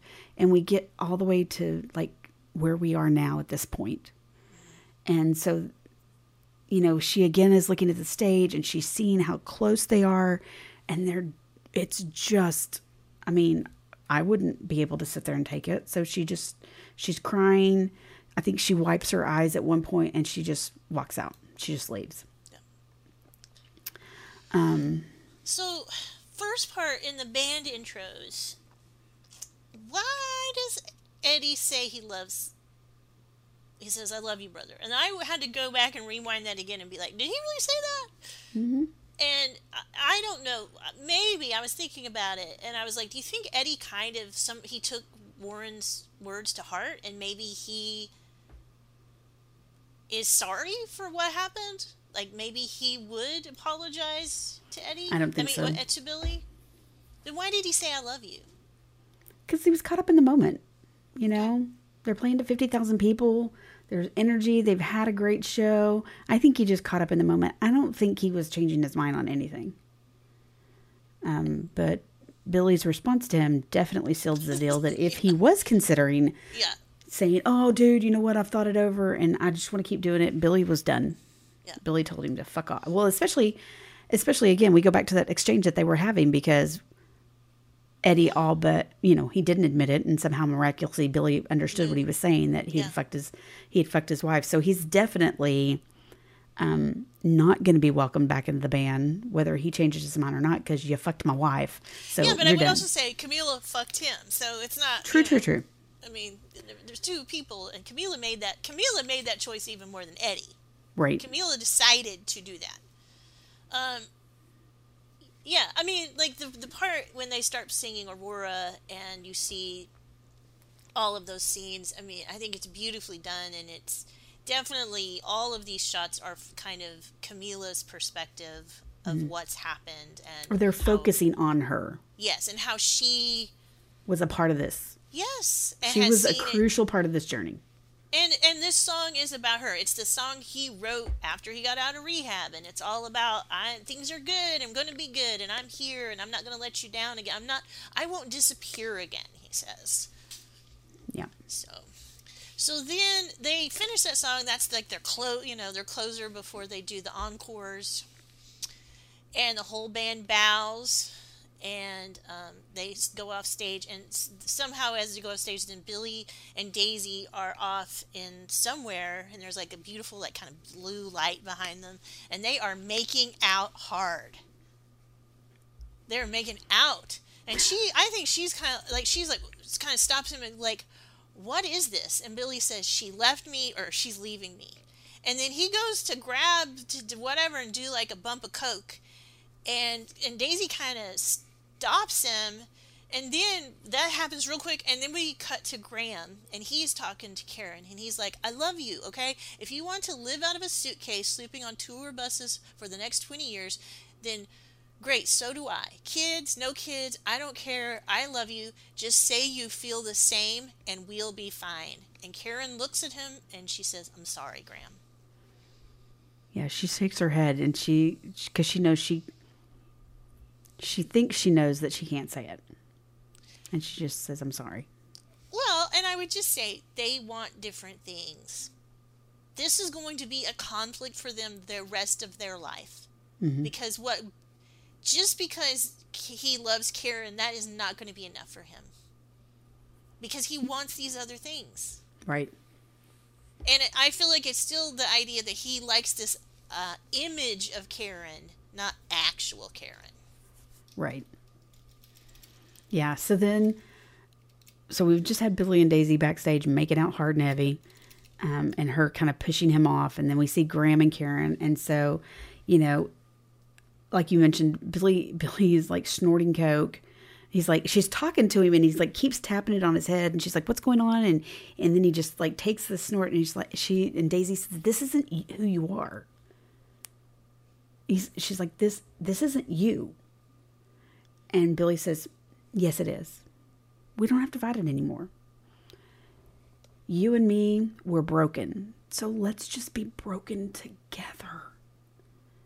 And Daisy says, she just she's looking him in the face and like he is just so fucked up and like just high and just like but could you imagine you know she's leaving me and she's left me and you know i don't want to fight this anymore you're broken i'm broken we'll just we'll just be broken together And he's begging her. He's like going, let's be broken together. He keeps saying it. And he's like, just be with me. and daisy looks at him and says stop and she says i don't want to be broken And her voice cracks. oh my god and she's just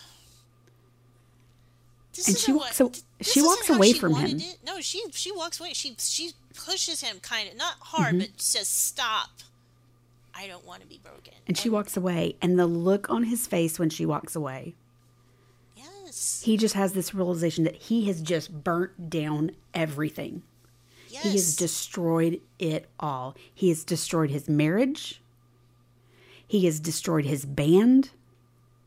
He has, you know, this backup. And it feels like that kind of line about, you know, it's over with, you're broken, I'm broken, let's be broken together. It's almost like Daisy's his consolation prize. no, it's some shit. Like, look, it is some shitty. It's Daisy's his I- consolation prize. Like, I couldn't make it work with my wife, but I got you as my backup. Well, yeah, but again, he's destroyed all of that. He's destroyed his marriage. He's destroyed his band, and now B- Daisy doesn't want to be his broken.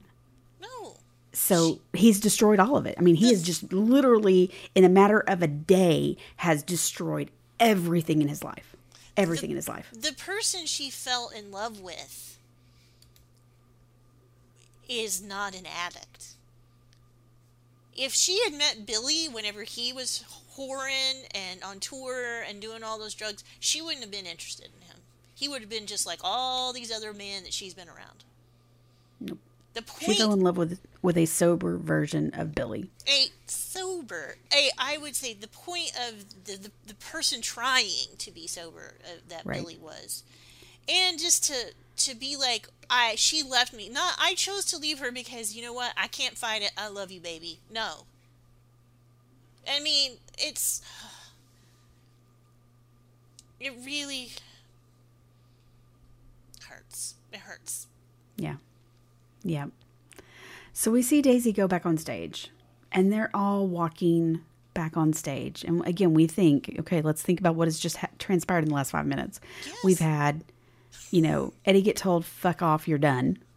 We've had Graham and Karen just come to the realization that this is, there's no way to fix this. And then we've had, you know, coked out, drunk Billy, you know, make this statement to, you know, Daisy and her making a very strong stance of, I don't, I don't want to be that broken anymore. So we're all walking back on stage. They're all just like dejected and exhausted. They've been on tour, but they get out there and the fans are chanting, Look at us now, look at us now, look at us now. And so Daisy gets up on the mic and she says, How many are how many here are in love tonight? And they're like, Where? And she says, I've been in love and it hurts, doesn't it? but it doesn't have to. Love doesn't have to be bombs and tears and blood. Love can be peace and it can be beautiful. And if you're lucky enough to find somebody who lifts you up even when you don't deserve it, that is where the light is. So, my wish for you is to find someone who helps you see the light. This is a love song. And up and we know how that recording started and those original words started and the conflict that she and Billy had in recording that song. And now Daisy is seeing it for what he initially intended it to be, which was a love song. And they start playing it and it the you know the intro builds up to where Billy is supposed to start singing. I don't know who I am and he can't he can't get the words out. He he can't he can't get the words out. So the crowd picks up and they start singing. And they're singing and then Daisy comes into her part. Did we unravel a long time ago? Is it too much is there too much we don't want to know? I wish it was easy, but it isn't so. And Daisy looks up at Billy and tells him to go ahead and go tears streaming down his face, and she lets him go. And Billy walks off the stage. One of my favorite little moments in that sequence is the guitar tech that he hands his guitar to, and he's like, What the hell am I supposed to do with this? Why am I getting this? Why am I getting this? Yeah. But it's just I like mean, to me this is this is a point where Daisy has finally come full circle and realizes that she cannot do this anymore. Like she cannot live this life of drugs and alcohol. She cannot live this life of heartbreak and this extremely unhealthy relationship with Billy. She can't do these things anymore. And so for her, she can give him permission to go back to Camila. Like and I don't know if permission's the right word, but she's giving him permission to walk away and she's going to be okay with him walking away. Well, because basically what she's saying here is about when she says love can be peace, it can be beautiful, it doesn't have to be bombs, tears, and bloods. That's the love that Daisy and Billy have. The love that Billy has with Camila is peace, is it's quieter. Yeah. And there's a really great line, there's a really great monologue in the book. Um, because again, the how this all breaks down is very, very different in the book than what it comes up in the show. But there is this this exchange that Camila delivers this monologue of, you know, I don't want perfect, I just want mine. And this kind of sounds very similar to that. But again, I think she's giving him permission to go back because he she knows that that's the better place for him to be. Because again she doesn't want to admit it and she doesn't want to be that broken person for him but they are broken. They are broken people. And so they can't be two broken people together. She's got to go get her shit together and he can go back to camila and camila can help him get his shit together. Yeah. I mean it's you know but you know i kind of want her want them to be together i mean i do but so then we cut to Camila and she's hurriedly packing to leave because she's seen them at the show. You know, she's done. and we see Billy get in. He's in the car, um, He's in a taking cab, going yeah. back to the hotel. And as this is happening, the, the you know the song is going on, and so then we cut to the band, and Daisy is singing, and she's singing to the band. I love this part. And then they're singing, "Oh, how did we get here? How do we get out? We used to be something to see. Oh, baby, look at us now." So you just I don't know, it's so powerful because this this is part where it's really building, and then we see Billy. He gets to the hotel just in time as Camila is holding Julia and the nannies with her because they're gonna leave. So the song ends as um, the, he's doing this, and the, the lyrics are, "This thing we've been doing ain't working out. Why can't you just admit it to me? Oh baby, look at us now." And then so that's as he sees them at the hotel. And then we go back to the concert, and the band bows without Billy. And the lines are, oh, we could make a good thing bad. And that's the line he really hates, because that's a Daisy line. Mm-hmm. It's almost like she's singing her her goodbyes. She's she's saying her goodbyes to the band. Well, and also, like, this could be, like, we could read these lyrics. This could be the band. This could be Graham and Karen. This is, how did we get here? How did we get out? We used to be something to see. This is the band in a way. We mm-hmm. used to, you know, a few months ago, we were something to see. And now we're, the whole thing is falling apart. Yeah. For Oh, everybody. we could make a good thing bad. We had a, we made a good thing bad. They we made a good thing did. bad. We fucked up something really good. All of these Yes. people individually, except Yes. for Warren, except Yeah. for Warren, Except for all of these people individually and in pairs took what was, you know, what was in anybody else's perspective success and the ultimate goal, and they fucked it all up. Yeah. But that's what happens when you get humans in situations. I mean, you know, Yeah. things can things can seem really perfect on paper, but then when you introduce humans, um, it's going to get fucked up. You know. Um, so they finish, they take a bow, and they all start walking off stage. And Rod just see, and like everybody's just walking off, and nobody's saying anything. And Rod's just like, "What the hell is going on?"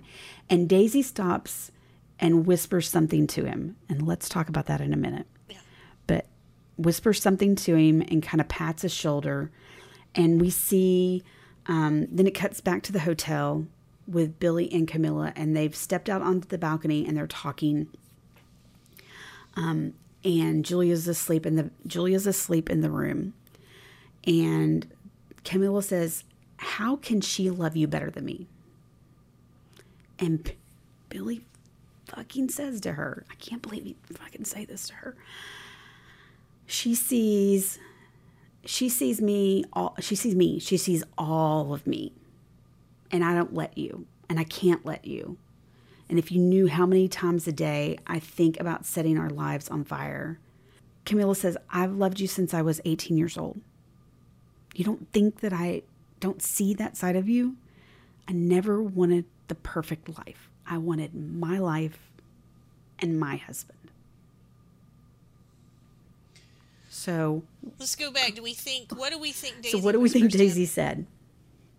I think she says, I'm quitting. Yeah, I think, I think she, she said says, something along the it." lines of "It's over." I can't do this anymore. This is over. Yeah, it's over. I quit. Something along those lines. And and I, and I would say when Billy's I, look, Billy has been putting on an act for Camila, basically, especially since he got out of rehab. But even before that, I think he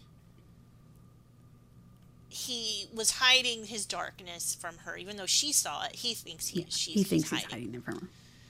and that is like that's what can, Daisy from that in that one episode she um she brings out that out in him. She keeps prodding him and telling him, "Come on, man, there's something here." And he and he tells her how he let Camila down and what happened.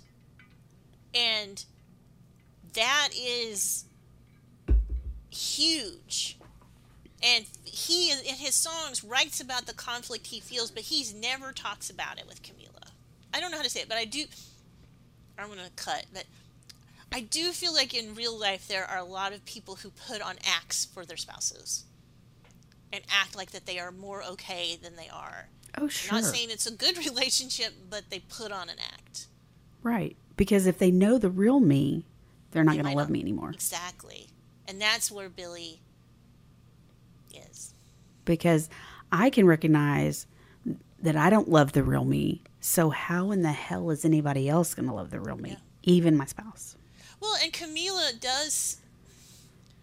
The thing about Camila is, even in the show, even though I feel like they show her um, as a little bit more flawed in the show than in the book, she still is like. She seems so perfect, probably to Billy. Like, here's this woman who's still loves me after all of these things I've done. How can I possibly tell her that every day I want to take a drink? How how could I possibly tell her how tempted I am to take a drink or do drugs or all of those things? Right. Right. So Julia comes so again, Billy and, and Camila are out on the balcony and they're having this conversation. And Julia comes out. Okay. And we can guess Julia's probably five ish or so years old. Maybe four or five. I think she's got to be three or four because let's say if he got out of rehab, and He got out of rehab in 74 74. So she would have been born 73 or 74. Yeah, And so this is 77. So she's like three or four. Yeah. I, So think she, I can believe it. I believe. I remember things when I was three. so she walks out on the balcony and we hear the interviewer say, I remember that night. She was in the purple dress. And then they cut back to 1997. And now we see Julia behind the camera. And she says to Billy, You were both crying. I've, n- I've never seen you cry before. In 1997, Billy says, You were so little. How do you even remember? And Julia says, I remember a lot more than you think, Dad. Whoa! So let's discuss this for a moment because, you know, some people may have not read the book Yeah. or listened to the audio before they watch the show.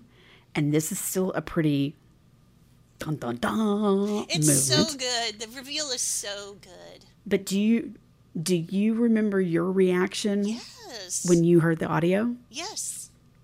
Because I didn't. I I did not see it coming. I, I did not either, and I I said to my I remember thinking I remember going Taylor Jenkins Reid, you are a badass. That's what I thought. I was like, this I remember the good, audible gasp yeah, that I had. yeah. The I- audible gasp that I had when this came out because I and you know maybe I'm just dumb, but I did not for the life of me see this come. Well, I would say then there was things when I looked back and I was like, because there was things in time sometimes during the interview parts where I was like, there are things that you know in the book because it's all you know oral history. There were things that I would be like, huh, that's kind of odd that they would say that like that, or why wouldn't they just say that?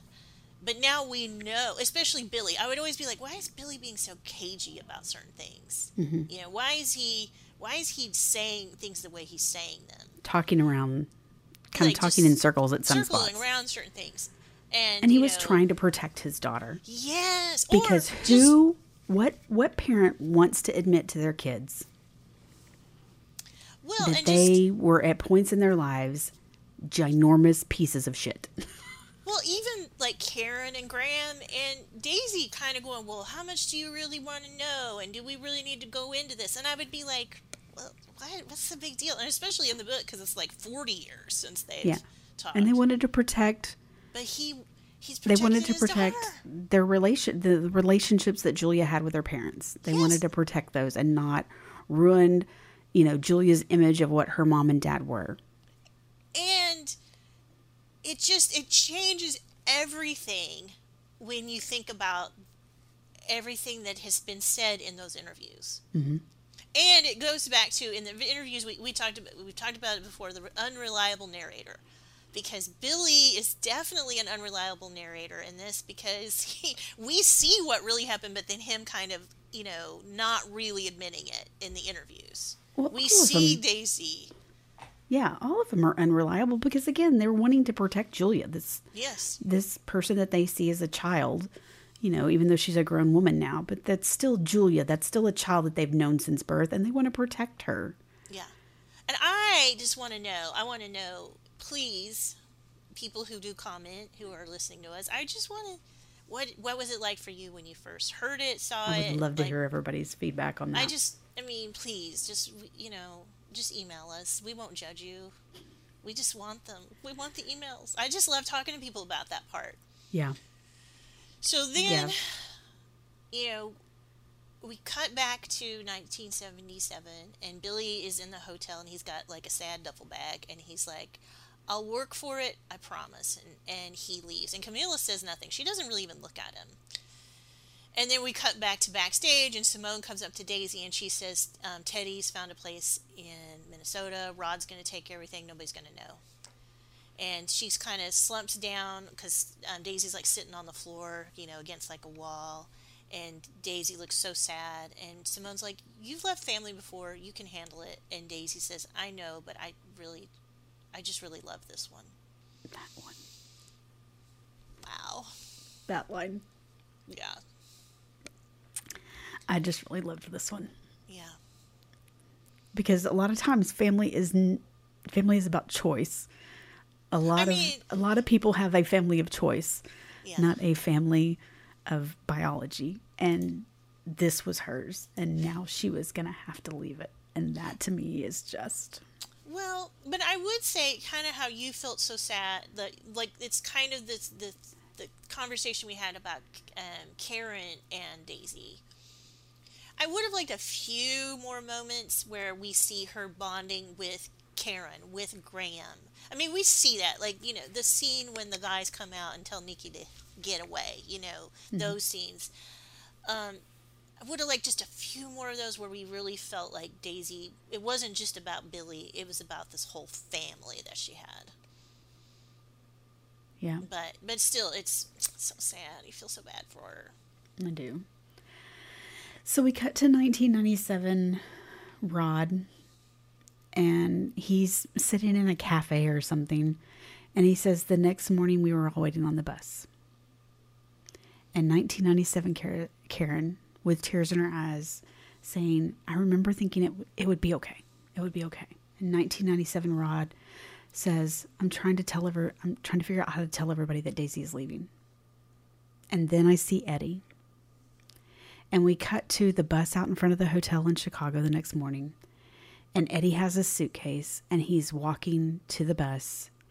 And Warren catches his eye and they're looking at each other.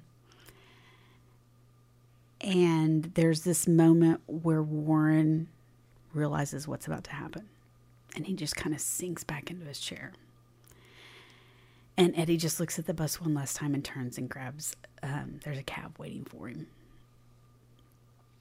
And so then we see Graham coming out and he's got his guitar in his hand. And he looks at the bus. And then they have a shot of the stairs of the bus. And it's like this crackled looking linoleum or something. I don't know.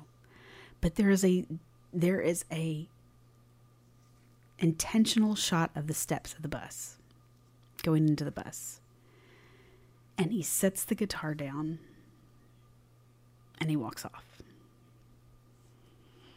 And cutting to 1997 Rod, and he says, The irony is, and I'm not, sh- I think this was a voiceover. I don't think they cut back to him per se. I think you're still seeing Warren, if I'm remembering correctly. But Rod says, The irony is the chosen ones never know they are chosen. Yeah. So that's it. I mean, Daisy's left. Eddie's left. Warren's Eddie's left. left. Graham cannot get on that bus. He can't sit. He can't take those steps up there and sit next to Karen. He can't do it. No. So then we cut to 1997 Karen. So now we're kind of like, you know, this is what happened. This is the end of the band, and then now we're in the, you know, the the the, the Where the are they role- now? Where are they now? First, 1997 Karen. I wanted to be a rock and roll star. I wanted to play my songs in front of thousands of people. And sh- and she goes, and I have just that. And she has a band, and they kind of look like the background singers, like for the Robert Palmer, you know, girls. Addicted to Love. Yeah. Yeah. And um, she has a guitar. And then the band's name is Candy Floss, and the song is called Solitude. And it has the little credits like you used to see on MTV, which Yep. made me happy. And the album is Glissando. But I like the fact that, I mean, those are funny because, first of all, Solitude, because she's alone, and then also Glissando, the whole, it's very keyboardy. Yeah. And then um, Graham says, I moved back home, fell in love, and he falls in love. Like you see him kind of look across the bar. In a just bar, like yeah. it's just like a cute lady. Um, I have a wife and kids now who are my world, and there's home movies playing in the background, and I've got Karen to thank for that. I'd probably still be pining after her if she hadn't been brutally honest with me that night. And then Karen's cut to Karen, and she looks sad, and she says, I told him what he needed to hear, but I wasn't being honest with him. So I I think mean, she really loved him. I think she loved him. Yeah, I think in some ways she loved him more than he loved her because I think she loved him. She let him in her life. I think she's a person who had a lot of barriers up, but she was I- never going to be able to give him the kind of love he wanted, the kind of life he wanted. She loved him enough to let him go. Yeah. I think ultimately he would have stayed with her and been unhappy. Like he would think have he I think he could have been happy. I think I think he could have, but I think Karen would I, I would suspect because I know I would. I think that she would worry that he would wake up one day and be filled with regret. Well, yes, that yeah, that maybe that's a better way. I think that he would still be like, "Oh, I wonder what would have happened. I wish we would have had kids. I wish I would have could have been a dad." I think he would wake up one day and and look back and regret the fact that he didn't have kids and he really really wanted kids. And I don't think being a rock star was as much of a goal for Graham. Graham was kind of he wanted to he started the band because he wanted to meet girls. But like that, he wanted to find love. And Billy was the one who's like, "We're going to be rock stars." So then we go to Eddie, and he's formed his own band, um, and they show him um, playing at clubs, and he goes, you know, I had my own band, but we never really made it big. And he goes, and I'm still gigging, and my life's fine now. It's fine. It's Let's fine. just- Everything's fine. It's. Everything's fine. And then we cut to Warren, and Warren is like, "Oh, I'm a session drummer," and he's like, "I've played on some really important records." And he goes, uh, "You know, he he married Lisa in 1982, and he has twin girls." And he goes, um, "No one asks me to sign their tits anymore. Um, that's okay. Oh, but that's not true. Lisa sometimes." Um, she'll just do it to be nice. I thought that was so funny, and I love how there's it's all about the boat still. Like the, when they show him with the kids, the, the boat's named Aurora. When they're when they show him with his twin daughters, it's you know in front of the boat. It's very boat. I think when they got married, it's very boat oriented. I mean, could have just been to save money, but it was just funny. Um, and he's like, I love the picture of him in a recording session, and he's like full '80s, like he just looks like John Oates. His hair, like the and his mesh shirt and the blazer and over the it. blazer. He looks so cute. And um, then we get we cut to Simone, and she's she and Bernie opened a club, and she says it's ours. We play it, and sometimes I get I even get up there myself and I kill. I think she says something like that. And the club is called um, Haven.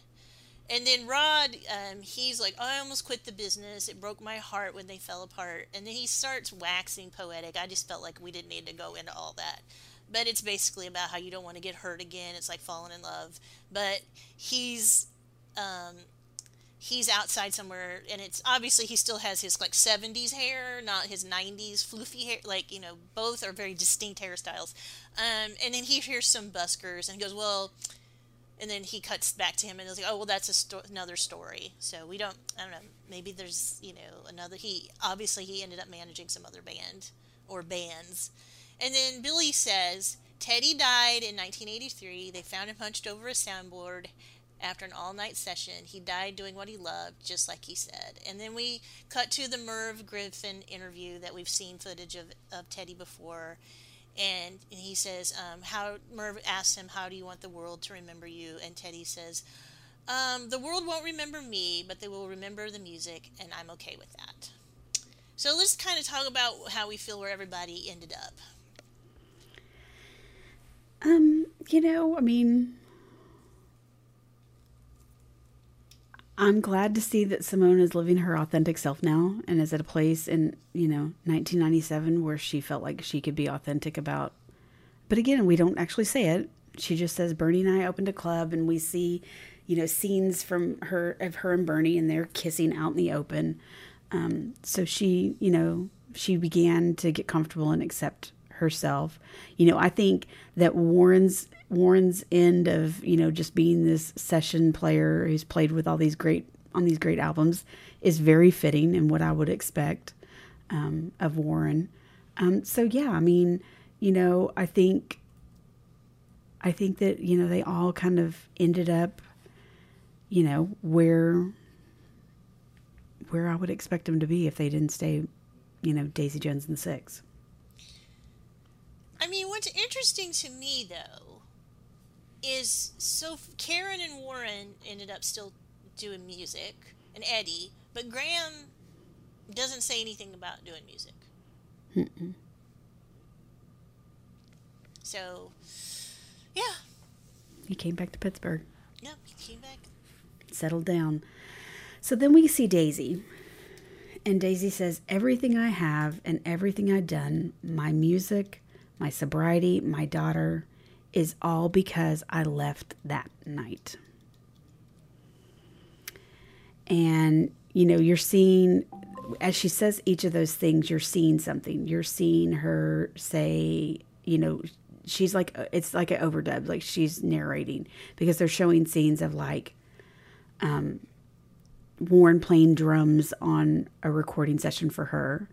And then you see like a marquee at a theater. It says Daisy Jones sold out and then you see you know her daughter at the ballet class running up to hug daisy and daisy has like that great 80s hair because it's like kind of permed and it's pulled up yes. like just the front's pulled up and she has a scrunchie on i'm sorry i get like i got caught up in that detail but it it, it made no because i was trying to think smile. like how old probably was her kid so her kid was probably yeah. born in the 80s yeah so but each of those you know, she's speaking again and she says you know everything i have and everything that I've done, my music, my sobriety, my daughter, is all because I left that night. And the interviewer, who we now know as Julia, says, "Have you have you been in love since?" And Daisy says, "Oh, many times. I'm sure you've read about them." But with Billy, it was different. Okay, so we know Julia has been revealed as Julia, and Daisy is comfortable enough to say, you know, I've been in love several times. You've read about them but what I had with Billy was different. And Billy, Billy said, Billy comes into this line, and this is um, very similar to what was in the book. Billy says, "Everything that made Daisy burn made me burn." And in the book, it's just just Billy saying this, but in in the in this scene, it's they're going kind of back and forth, and you see them singing together in the honeycomb session and doing the Hawaii Hawaii concert. And then you hear Daisy say, Everything I loved about the world, he loved about the world. And that was the scene where they were driving to the beach that night. Billy says, Everything I struggled with, she struggled with. Daisy drunk at the pool party is what we see. And Daisy says, We were two halves in that way you almost never find with anyone. And we see Daisy singing More Fun to Miss as Billy watches, and we see the Chicago performance. Billy comes back and says, But at the same time, we were a mess. Two natural disasters who needed to heal. And that cuts to that scene of him running and finding her in the um, in the shower passed out and then the one after the press conference where they're arguing in the hallway and then the one in the back of Billy's bus and them singing together and then Daisy says I don't think we could have done that I mean, I know we wouldn't have done that, at least not then. And while she's saying this, we see them singing in the concert, and then Billy's in the foreground with Camila in the background, and Simone and Daisy before before they go to rehab. So the 1997 versions are recognizing what they were. Yeah. That they were very, very similar. That they were cut from the same cloth. That they were the two very similar tortured souls. But in the end, they knew that they were terrible for each other at that point in their lives. Yeah. They knew that they were terrible for each other. And they could not have done what they both went on to do had they gotten together. Well, and I just love what Daisy says when she says, you know, everything, everything to when I left that night. And I love the language because she's using like a lot of sobriety kind of language. Like she is a person who has obviously done the work. Like, mm-hmm. you know, she, when you listen to people who are sober, um, these are the kinds of things that they say. And I just appreciate it so much because I want the, we want her to be okay. So they've said all these things, and then Bill Billy goes, Jules, you know all this, you know, and and she goes, no, she wants, you know, Julia wants him to say it. And so Billy's like, I got out of rehab, I went to therapy, I did the program, and I won Camila back.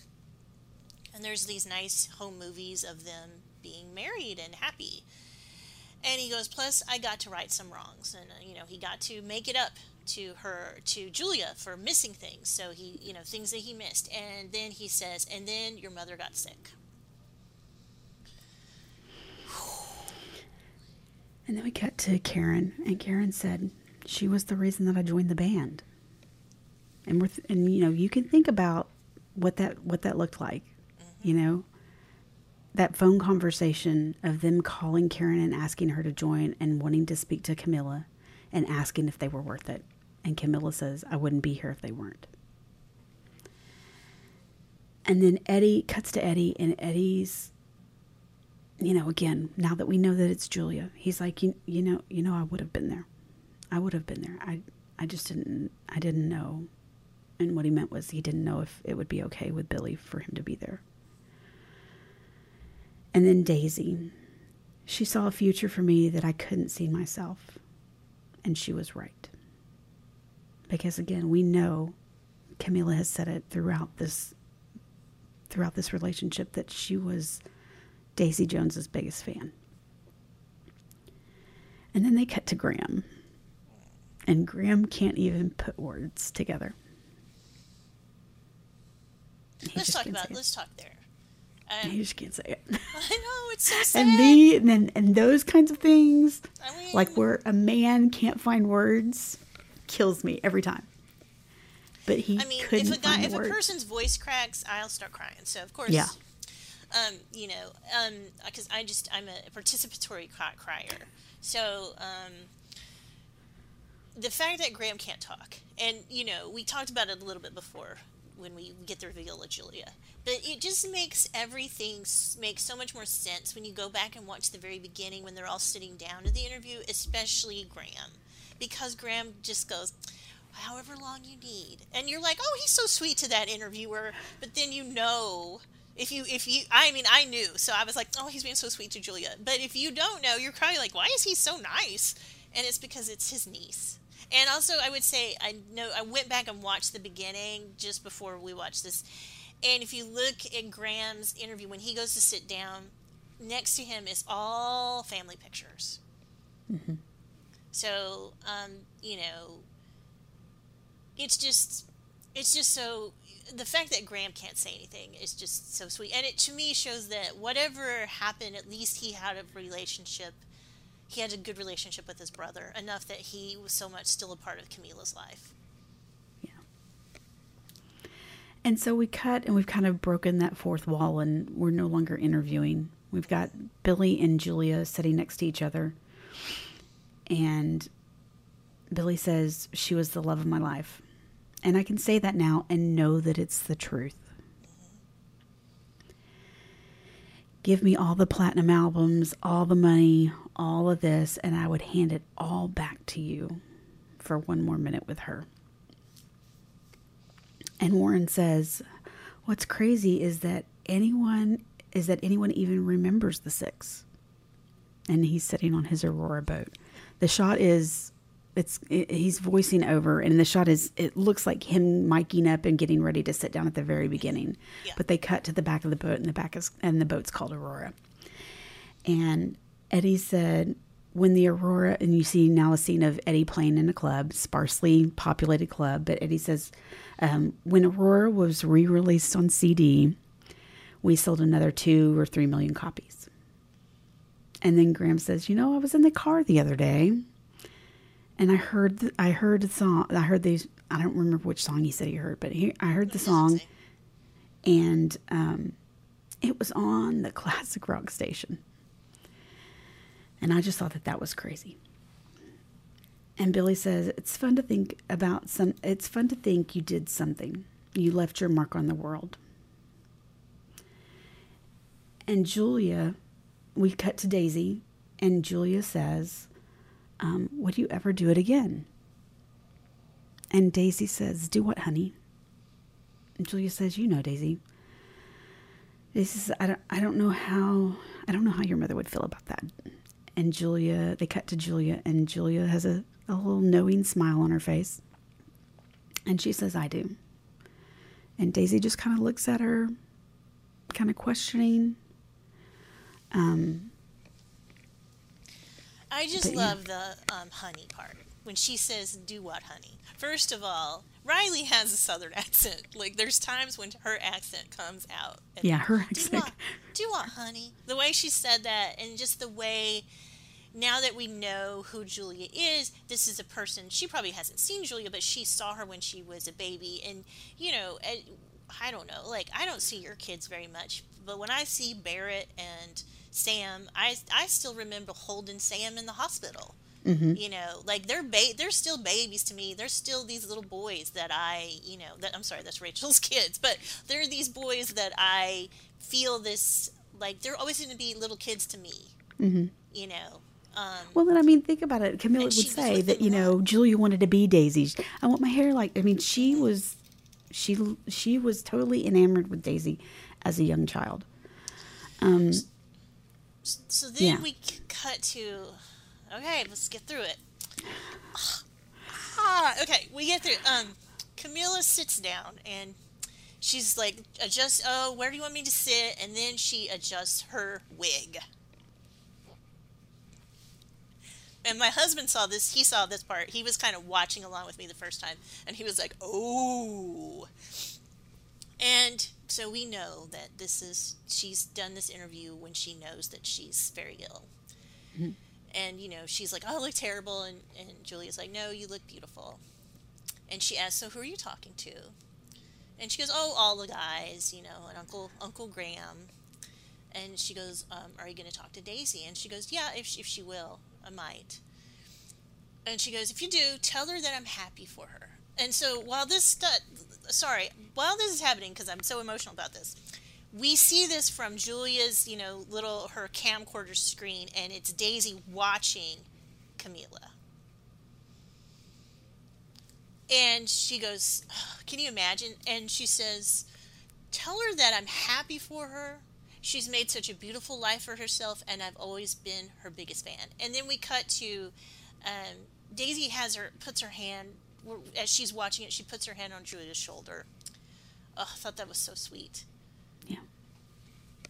Yeah. So um, then we cut to Julia showing Billy this video of Camila. Um, and Camila says, You know what else? Tell your father to give Daisy Jones a call. And she says, We've had such a beautiful marriage. We, cho- we, we chose each other. But nothing in this life is as simple as we want it to be. So one day, when he's ready, tell your father to give Daisy Jones a call. And tell Daisy Jones to answer. And at the very least, the two of them owe me a song. Jesus. Um, I don't even know what to say about the line of you know we chose each other. We had a wonderful marriage. We chose each other. Um. So then we see Billy, and then obviously some time has passed because, um, hair looks a little bit different. But we see um, Billy walk up to the door of. At that point, we don't know whose home it is, but Billy's walking up to a door, and he knocks on the door, and Daisy opens the door. And we cut and we see Billy's face, and Billy's smiling at her. And we cut and we see Daisy's face, and Daisy is smiling. And it's just this kind of knowing, familiar smile. Yeah, it's a big smile. And then we cut to the song, and this is where I will tell you I lost it because this song, this song that they chose, and I'm going to lose it getting through this, was um, "Shine a Light" from the Rolling Stones. And if you have never heard this Stone song, you need to listen to it because it was a perfect song choice for the end of this Yeah. for the end of this series. It's you can't. Well, you just can't ask for a better No. ending to something. Um, yeah, I just, I, I mean, I think it's just, it's perfect, and I mean, in the book, it's less tragic because they're in their sixties. You know, this is this is some bullshit that Camila dies this young. Yeah. You know, um, But the book is still as gut wrenching. I no, will tell it's you still gut wrenching because I know, because I know I cried I made a hard. tic, I made a TikTok after I finished listening to the audiobook the first time in 2022. Um, that was the first time I had it had been on my TBR forever. Book was released in 2020. Been on my TBR since it was released. Um, finally listened to the audiobook in 2022, and I recorded a TikTok after I finished listening to the audiobook and I said I was not well and I was I was not well at that point in time. And from that point, anybody who would listen to me or that I thought would read a book, I said you have to you have to listen to this audiobook or you have to get this book to read. You have and I just anybody, I told you about it. Anybody that would listen, I would say if they told if they even gave me the slightest inclination that they like to read books, I would tell them about this book. Well, I just I love the conceit of like I think one one of the best things they do they do in this show and in the book. The book is um, an oral history, which I love oral histories. I love um, I've got a lot of books like that, an SNL oral history. Um, I like anything like that, and then the fact so to take that conceit and then do for this is basically almost like a music documentary like almost like a behind the music. It's mm-hmm. so good just that story and then the way that she reveals what happens. And then you know it's just i mean it's just gut wrenching to know that camila's gone and to know that she did but also that she did have a happy marriage and that she had a you know a good life with billy. And she also left this permission for Billy. Yeah He le- she left this permission for Billy, um, and for Daisy, um, Yeah. to I go back and reconnect, because at least they could give her a song. well You know, I it mean- may it may be that they're at points in their lives where they're not meant to be anything to each other, friends, nothing. Um, but at least they could get together and give Camila a song. So what do you think happens after? I don't know. I think they at least become friends. I think they do write a song together. I think like I could see them because this so it's 1997, so that's when all like that's when Fleetwood Mac had their reunion stuff and started you know touring again because they realized all those bands realized how much money they could make, like the Eagles and like by reuniting, you know. So um, I think that I in my head I think they would have. No, that meant, I I think they might have been able to get the six back together. Oh, I think they could have. I think maybe not Eddie, but I'm bet Eddie's blown through a lot of money trying to make records that didn't nobody listen to, so he'd probably do it for the money. I Yeah, mean, I if- think they could definitely get a reunion Frey tour. And um, Don Henley and all those guys could figure out a way to go back on tour again.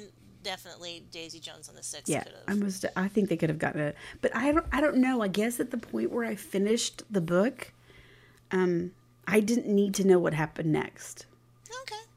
Like it ended for me Yeah, I think in the book it ended, but seeing them together on, um, on scene on screen. yeah, it, it um, I don't know, it made me want more because it's just was such a delightful. It was just such a great show. I thought. Sure. I mean, I would say the first couple of episodes are rough. I think if you can get to third episode three, um, then that's when it gets really good. Yeah. So the first well, we talked about how they released them. Yeah. And I think if you had just released episode one and made everybody wait a week to get episode two, you probably would have lost people. Yeah. But because people could come in and binge three episodes, um, I think that was a really smart move on Amazon's part to get people hooked in and hopefully keep them hooked in for the entirety of the series. That's it. That's Um, it. I, think, what we, should need to- probably do is like take a week or so to kind of think and plan because we do have more that we want to talk about. Yeah. I think we do have more that we want to talk about. You know, there's tons of news. You know, there's tons of articles that are out there. I don't know that we're going to say anything new or innovative, um, but hopefully, if you've stuck around for this many episodes, you might be interested in our perspective on some other things because I do think that there's lots more to talk about. Okay, yeah. If anybody has, you know, any people who've already reached out want to reach out and tell tell us how they felt about the ending, were they surprised, what they feel about it, um, what their funeral playlist song would be. I'd love to hear that, and I think we'll let's we'll take off a week. Yeah, let's take a week back. and I mean we've got a we've got a list of things that we've accumulated over the course of the last eleven weeks, um, twelve weeks to that we've accumulated that we want to, you know, that we've thought about, oh, this would make a great episode.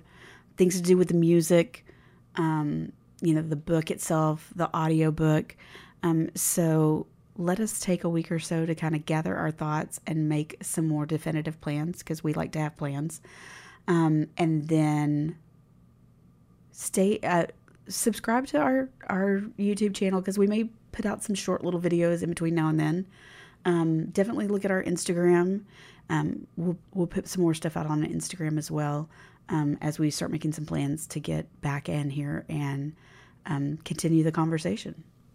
Well, and I just want to say, Rachel, my friend, this You're gonna make me cry. The best experience. I know we've had a blast. We've had a blast. It is being two able to friends that talk have to you two every week about this and about things we love and kind of you know just you know being able to talk to my friends it's been know. wonderful It has been. It has been. We've been very, um, we have been very conscientious since the pandemic um, with our friendship. So um, we've just been more conscientious about it with our friendship. So I think that it has been a great thing. And um, we'll continue to find ways to make appointments with each other to talk. And then we'll just record it and let you guys sit in on the conversation. Because we right just we just have so many things to say. So again, don't forget we're on YouTube. Um, Nobody's Muses. You can find us wherever you listen to your favorite podcasts and on Instagram at Nobody's Muses. And don't forget email.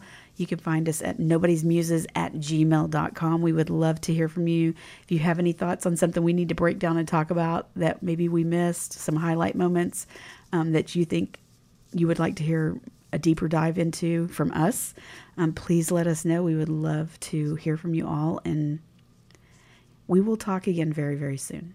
Bye. Bye.